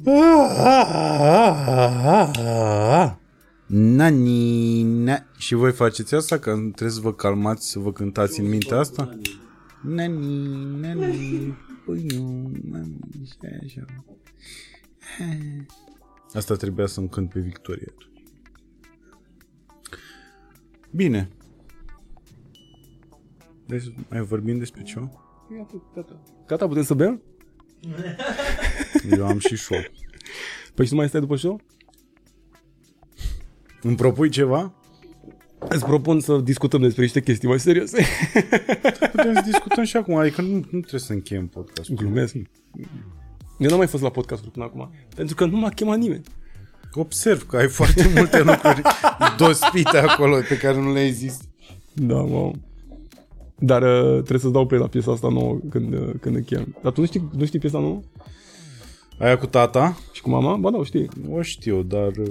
Da, o știu. Nu prea îmi place, domnule, nu e chiar genul meu. Bă, mă știi pe mine. Dacă îmi place, zic. Dacă nu îmi place, zic și aia e, na. Cum și eu aștept același lucru de la oamenii care mă înconjoară, că asta mi se pare că ne... Chit că ne supărăm pe moment, dar după aia, na. Dacă...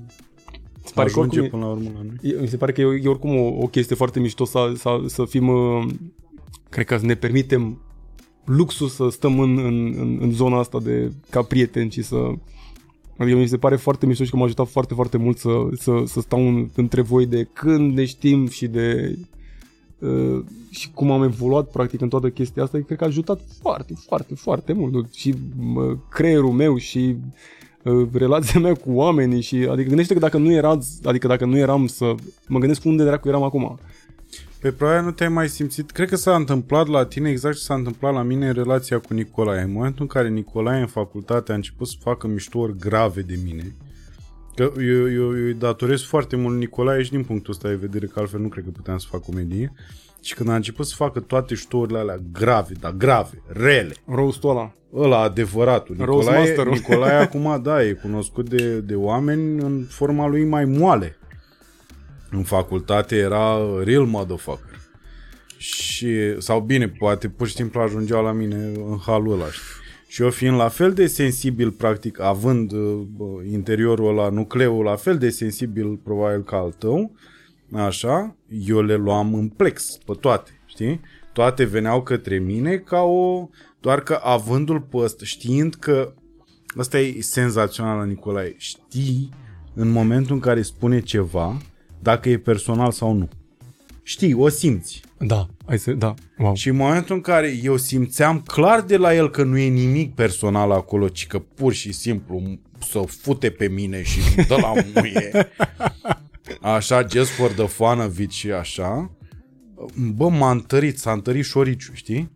Și mi se pare că, și să-i dea Dumnezeu sănătate și din punctul ăsta, din multe. Știm. Mânca mercur. Adevărat. Tu și pula, Nicolae. Nu, eu am permis să-i zic asta atunci. Să nu-mi suși pula, Nicolae. Așa, asta e altceva. Dar mi se pare că asta s-a întâmplat, cred că și cu tine, stând în mediul ăsta da. Și...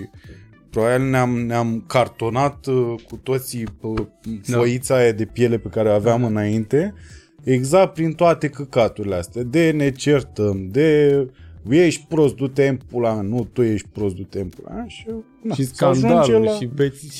Scandalul, poliția, cine e aghiotant, deci conflicte, armele, drogurile. Toți știu, cortina nu se cade, așa că... Wow, iar citesc din tine. Asta e B.U.G. Mafia. Am glumit iar.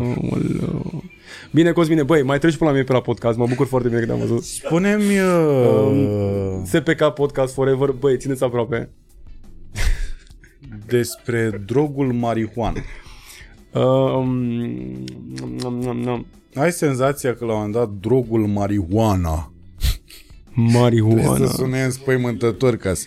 Drogul marihuana s-a făcut rău? Da. Mai mult rău decât bine? Da. Deci... Dar pentru că în primul rând stau și mă gândesc că acum zi, că am mai fumat de la ce fumează copiii din ziua de azi. Super. Nici măcar nu există Doamne, ferește, nici măcar nu exista diferența între indică sau sativă pe vremea mea. Exista... ia buruiana asta și fumează-o. Oh, Doamne. Și exista duma de... și bă, noi nu mai fumez, adică dacă mai trag un fum din când în când e ok. Dar exista pe vremea aia gen... îți spun și care duma. Indica este aia care te omoară. Acum se știe. Aia de... te omoară, te relaxează. Te relaxează definitiv. Așa, și stativă este aia care te dă niște energie și ok. Da, și depinde, și creativitate tu... între okay. ghilimele. Și dacă tu ești un personaj activ, care ești hiperactiv, cum sunt eu, așa, și vreau să mă manifest și fumez o indică și mă pune efectiv în canapea și tot ce vreau e chipsuri și... slănină. Așa, over and over, dată pe muie constant, nu pot. Ce imagine mișto să mă... Eu îmi imaginam cum să ia chili... Nu. Zi-mă, chipsurile alea cu brânză deasupra și carne, doar că era... Nachos? Era, nu, dar nu chili con carne. Ba, a? Nu chili con carne. În fine, m-am dus, așa, scuz-mă, te-am întrebat chiar. Așa, și mi-am dat seama că practic eu simteam nevoia să mă ridic și să fac chestii, dar nu mai puteam, știi? Și la un moment dat eram, bro, nu pot. Și asta era pentru că am aflat care era duma, acum 5-10 ani, dealerii nu aduceau sativă sau soiuri de iarbă în care să-ți alegi, băi, care ți se potrivește, care îți dă, care e un pic mai soft. Nu, pentru că veneau băieții și face, boss, eu vreau să mi-o dea la cap, să cad, să nu mă mișc. Asta ce e fake-ul ăsta? Și toată lumea aducea indică. Și după care când ai fumat sativă pentru prima dată era, ce asta, frate?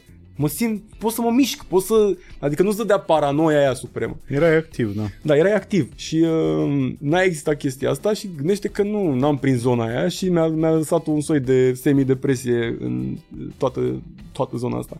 Dar...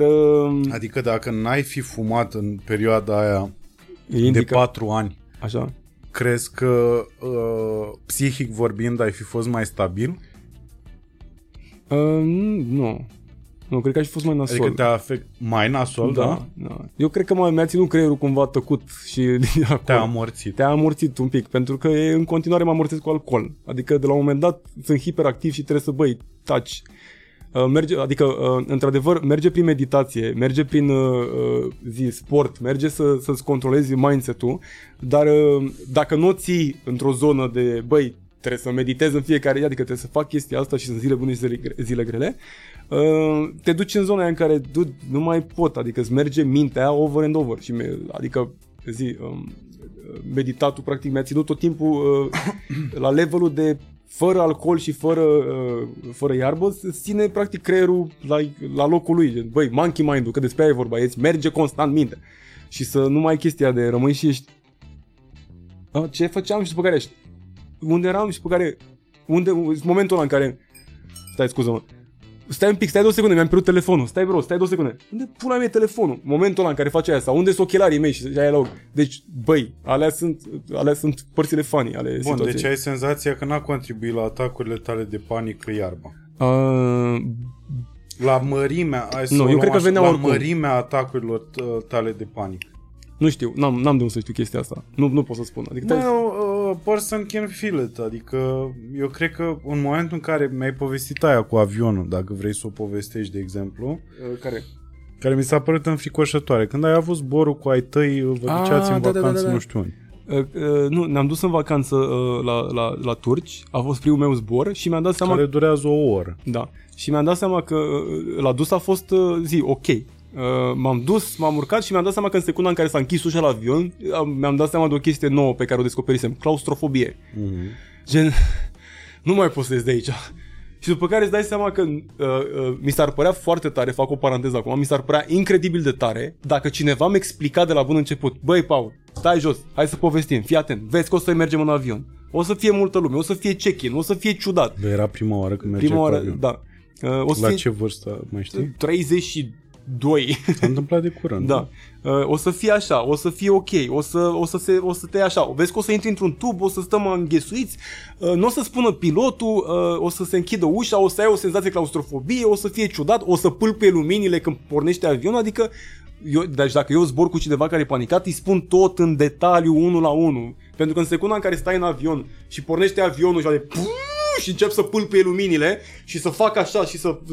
Tu nu știi că e normal chestia asta, că e, bro, e pe baterii, trebuie să tragă alternatorul. Și probabil când te uiți în jurul tău și vezi pe aia liniștiți, da, ești de ce? Că ca sunteți liniștiți, da, cu aia când o să murim. O să murim cu toții, da. Mm-hmm. Și după care zbori și nu trăiești, adică pe bune, de câte ori trăiești 400 la oră sau cât dracu are avionul când decolează. Adică tu stai în avion acolo și zic, ok, super, e mișto, mamă, o să fie ok.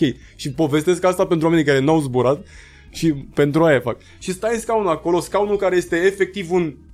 Mai bine puneau două bucăți de lemn și te legau cu o funie. Mai ales la Ryanair. La Ryanair, la cu Ryanair am zburat, Ryanair for life. La Ryanair chiar stai pe... Da.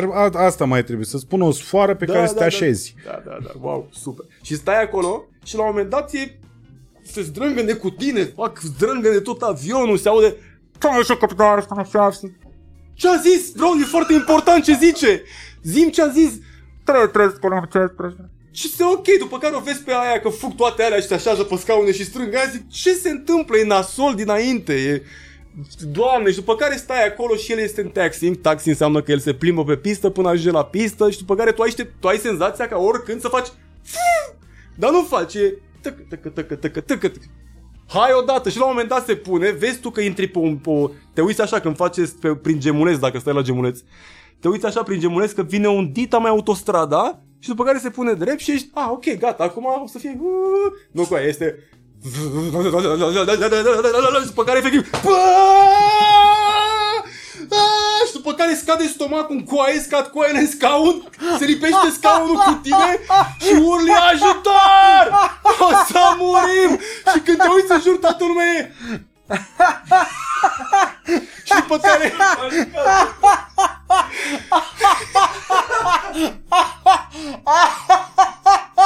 e prima dată când văd o reprezentare fizică a primului zbor al unui om, băi, extraordinar, bravo. Și după care efectiv se ajunge, stai așa. Deci stai așa, îți ajunge, excelent, îți ajunge stomacul înapoi, ești la modul, mamă, sper că nu m-a văzut cineva, adică da, e nasol, te pui acolo și după care este efectiv, like, da, nu știu, ce-a zis? E important ce-a zis! De ce nimeni să spună cineva? Și by the way, îți dai seama că ăla vorbește în turcă sau în ce pula mea vorbea el, că de fapt, ok, și ajungi, zbori, ok, deci și după următoarea stație Universitate. Ok, după care, dați-vă centurile, deși când am auzit chestia asta, desfaceți-vă centurile. De ce? De ce mi-aș da centura asta jos? În primul rând, o centură este o bucată, deci care, băi, dăm și, băi, deci când merg cu mașina am de-alea, deci dacă eu merg cu raliu am așa și una de coaie și mă țin toate aici. Ca în secunda în care mă răstorn, dacă mă răstorn, să nu dau cu capul de tavan. Bă, dar avionul poate să fac așa în aer. Și așa încă o dată. Nu s-a gândit nimeni că pot să mă scurg prin căcatul ăla de... Nimeni... Știi că avea o glumă aia, că centura aia e doar ca să te țină la locul tău. Da, dacă mor să te identifici, da. Pentru că nu o să cadă avionul și ăla care nu aveau centură, nu știu ce, și ăla care avea centură face click.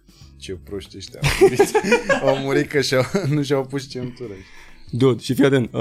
Și asta a fost la dus. Și am aterizat frumos. La aterizare la fel, sunt două probleme, aterizare și decolare. Și la aterizare... Pe atunci e cel mai probabil să mori. Da, ok. Și la aterizare, deci avionul a făcut așa, s-a dus, a mers și la un moment dat simt cum face... Ce? Deci ce e aia? Să avem pietre în aer? Care-i faza? Care-i faza? Trebuie să știu chestii. Zgropi. Zburăm deasupra aerului. Nu există... De ce? Care-i faza? Că nu înțeleg. Nimeni nu spune. Cum și să zbori deasupra aerului? Nu, mă, deasupra norilor, unde nu sunt... Ok. Și practic era chestia de nu știu ce se întâmplă și nu spune nimeni. Și eu mă uitam la maică mea și la taică mea și la toată lumea și mi-am dat seama, stai mă că ăștia toți trăiesc. Ei doar s-au conformat situației. Ei niciunul n-aude ce zice ăla prin difuzoare. Nimeni nu știe. Toată lumea e whatever. Toată lumea așteaptă cafeluța, așteaptă mâncărica, așteaptă până. Și la aterizare puneți-vă centura, zic ok, o să ajungem. Băi, și când ajungem, începe ăla și stânga, dreapta, zic coaie. Deci era, acum mi erau în gură toate și mi-a luat o pungă de aia. Deci am luat nu o pungă, era o pungă de pâine, de croissant de aia și suflam în pungă de aia și era mică punga și se... Zic, băi, dar de ce nu avem pungi? Ești nebun, nu aveam... Unde-i punga cu pungi când ai nevoie de... Deci mă gândeam la urolaci, la oameni, doai, deci vreau...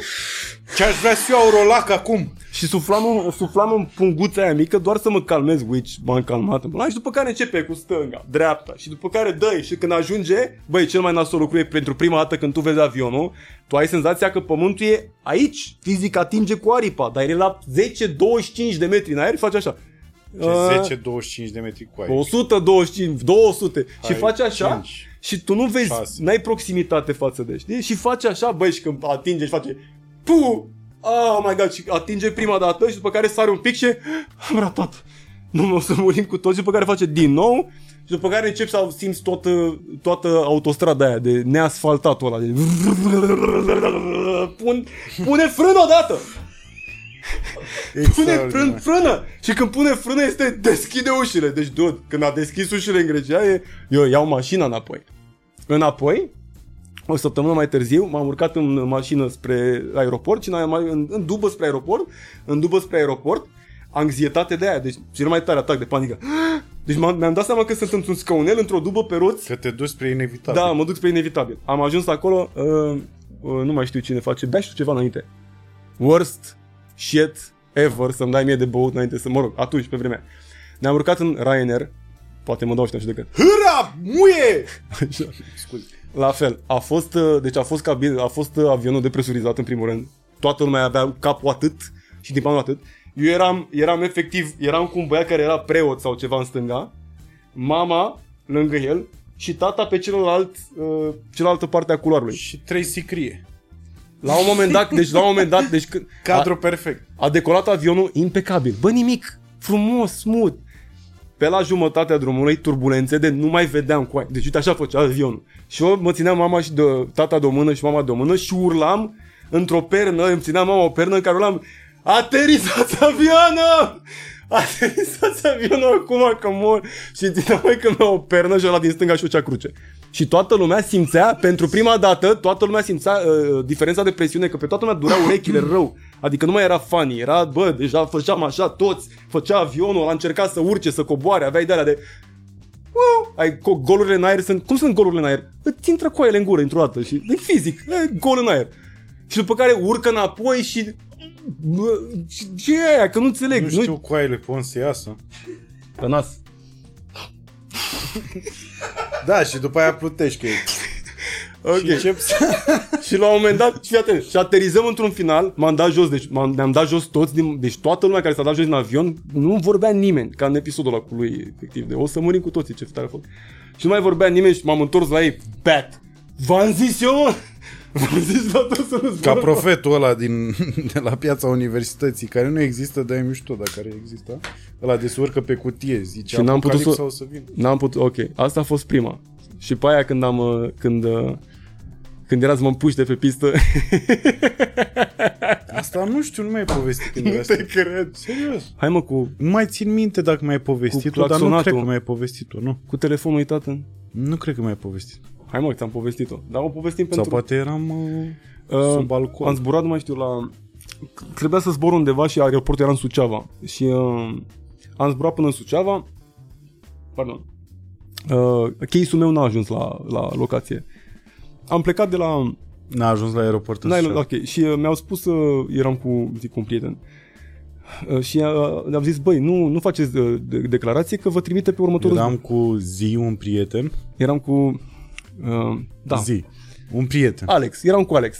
DJ-ul slash managerul meu pe vremea. Ce dracu ai, mă? Un balon, așa. Și am ajuns acolo și de acolo trebuia să ne ia un băiat să ne ducă 100 de kilometri la locație. Era un bal. Și am ajuns acolo cu așa, n-am avut case, am întrebat dacă avem microfoane, puneam ok, super tare. Ne-am urcat în mașină, ne-a luat un copil care era începător. Și la un moment dat, într-o localitate, fără nicio caterincă, noi ne-am oprit, am luat o sticlă de whisky și am zis să începem să bem, adică, ok. Undeva în localitate, stăteam în spate și mă uitam, zic, fără nicio caterincă. Și am și filmări, am tot din seara aia. În localitate, mă uitam în borda de 120, dublă linie continuă, trecere de pietoni. Și omul depășește, nu știu ce mașină. Fix, pe dublă linie continuă, trecere de pietoni. Zic, cum ar fi să vină poliția? Wow! În spate, din instant, de nicăieri. Trage pe dreapta, se întoarce la noi și face să zice și voi ceva. La care eu cu sticla de whisky, ajutor?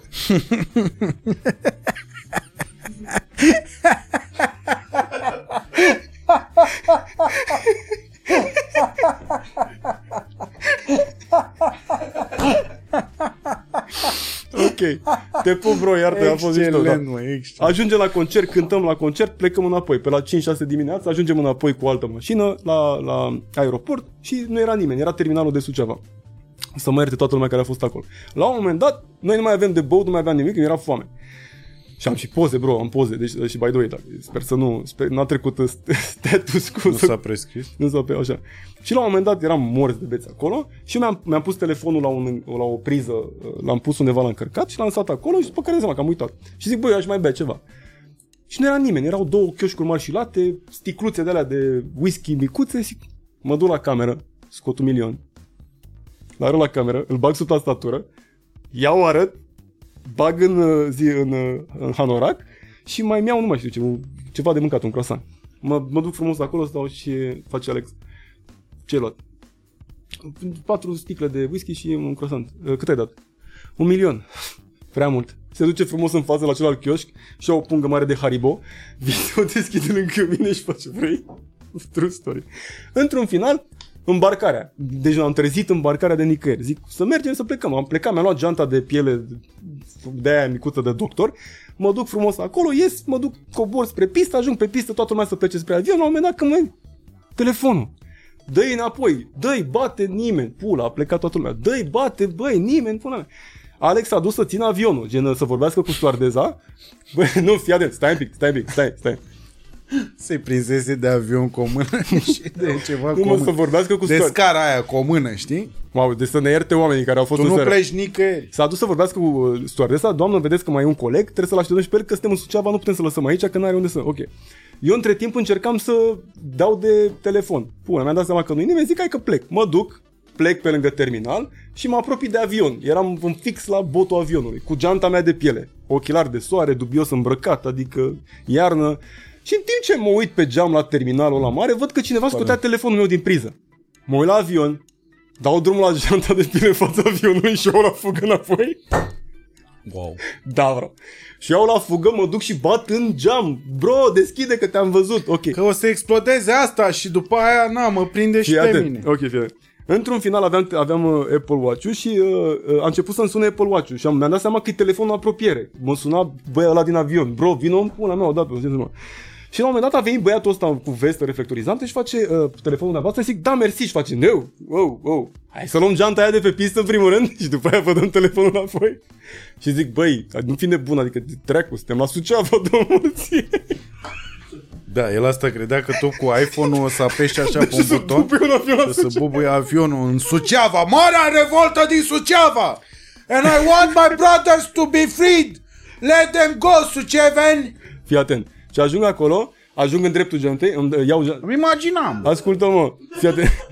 Iau geanta în mână, îmi dă avionul și când să fac un pas... Ce-ți dă avionul? Îmi dă telefonul, iartă-mă! Îmi dă telefonul și după care, bro, deci violent, după care aud pe următor. Ascultă... După care aud așa. Dar era atât de logic totuși totul, încât aș fi trecut peste rapid. Adică, bun, îmi dă avionul, eu sunt ok, a dat avion. Îmi dă geanta, îmi dă telefonul și după care aud tit, tit, tit, tit. Și era pilotul. Era pilot. Hai, în pula mea, odată! Stai. Deci avioanele au claxon? Da. Mă urcă în avion așa, mă vede Alex, face gata, a venit, gata, mulțumesc. Pleacă în avion, se pune pe scaun și zic, să rămână, îmi cer scuze, am băut, venim, iertați-ne, suntem beți, ne cerem scuze, mii de scuze, ok. Biletul, bag mâna, ok, și să dau să plec, asta e de Timișoara de săptămâna trecută. Mai bag mâna și mi-am seama vreo 15 bilete pe acolo. E super. Ok, intrați, super, mă pun acolo, deci mergeam pe curaj, face scuze, cer scuze, bag geanta sus și să închid ăla și mi-a rămas un colț care a prins fix aia și să închid aia. Și dau, poc, să mă așez, piu, se deschide apoi. Mă uit la Alex, face, mai tare, poc! Zic, mi-era rușine cu aia de l-am înghețat. Mă uit la stoardeză, face, dă-i un pic mai tare. Poc! Se închidă și vine o tante din spate și bagă efectiv cu reaua de la și face, vă rog, luați loc. Stăm acolo și fiind zbor de la Suceava la București, de la Otopeni, nu se oferea de mâncare sau de băut. Și la un moment dat stăm acolo și zic, mamă, ce bine era, dacă aveam ceva de băut și când bag până în anorac aveam 4 sticle de whisky, zic, bra! Și dai și fac. Morți, am ajuns adormind la București, ne-am trezit la București și la București mergem și zicem, săruna, am venit și noi, avem un case, avem un case cu scule care te ție potopeni. Hai, este în drum spre Suceava. În sfârșit. Și ai zis, în sfârșit ajunge case-ul. În sfârșit punchline. Da. No, Pancio a fost la claxon cu aia. Pancio a fost la claxon. Dacă, cum dracu să te claxoneze pilotul, deci asta, credeți-mă, eu n-am mai auzit. La final, eu am o întrebare standard la acest podcast, care este următoarea. Crezi că există Dumnezeu? Eram sigur. Eu cred că există Dumnezeu pentru oamenii care cred că există Dumnezeu. Bun, acum mai puțin vag. Nu. Aș dori să existe. Cred că sunt frustrat că am crescut cu ideea că există Dumnezeu și am crescut să... I grew into not believing it. Dar nu e I grew into. I just grew. Pare că Dumnezeu este pentru oamenii care nu mai pot să creadă în Moș Crăciun. Că ce? Că Dumnezeu e pentru oamenii care nu mai...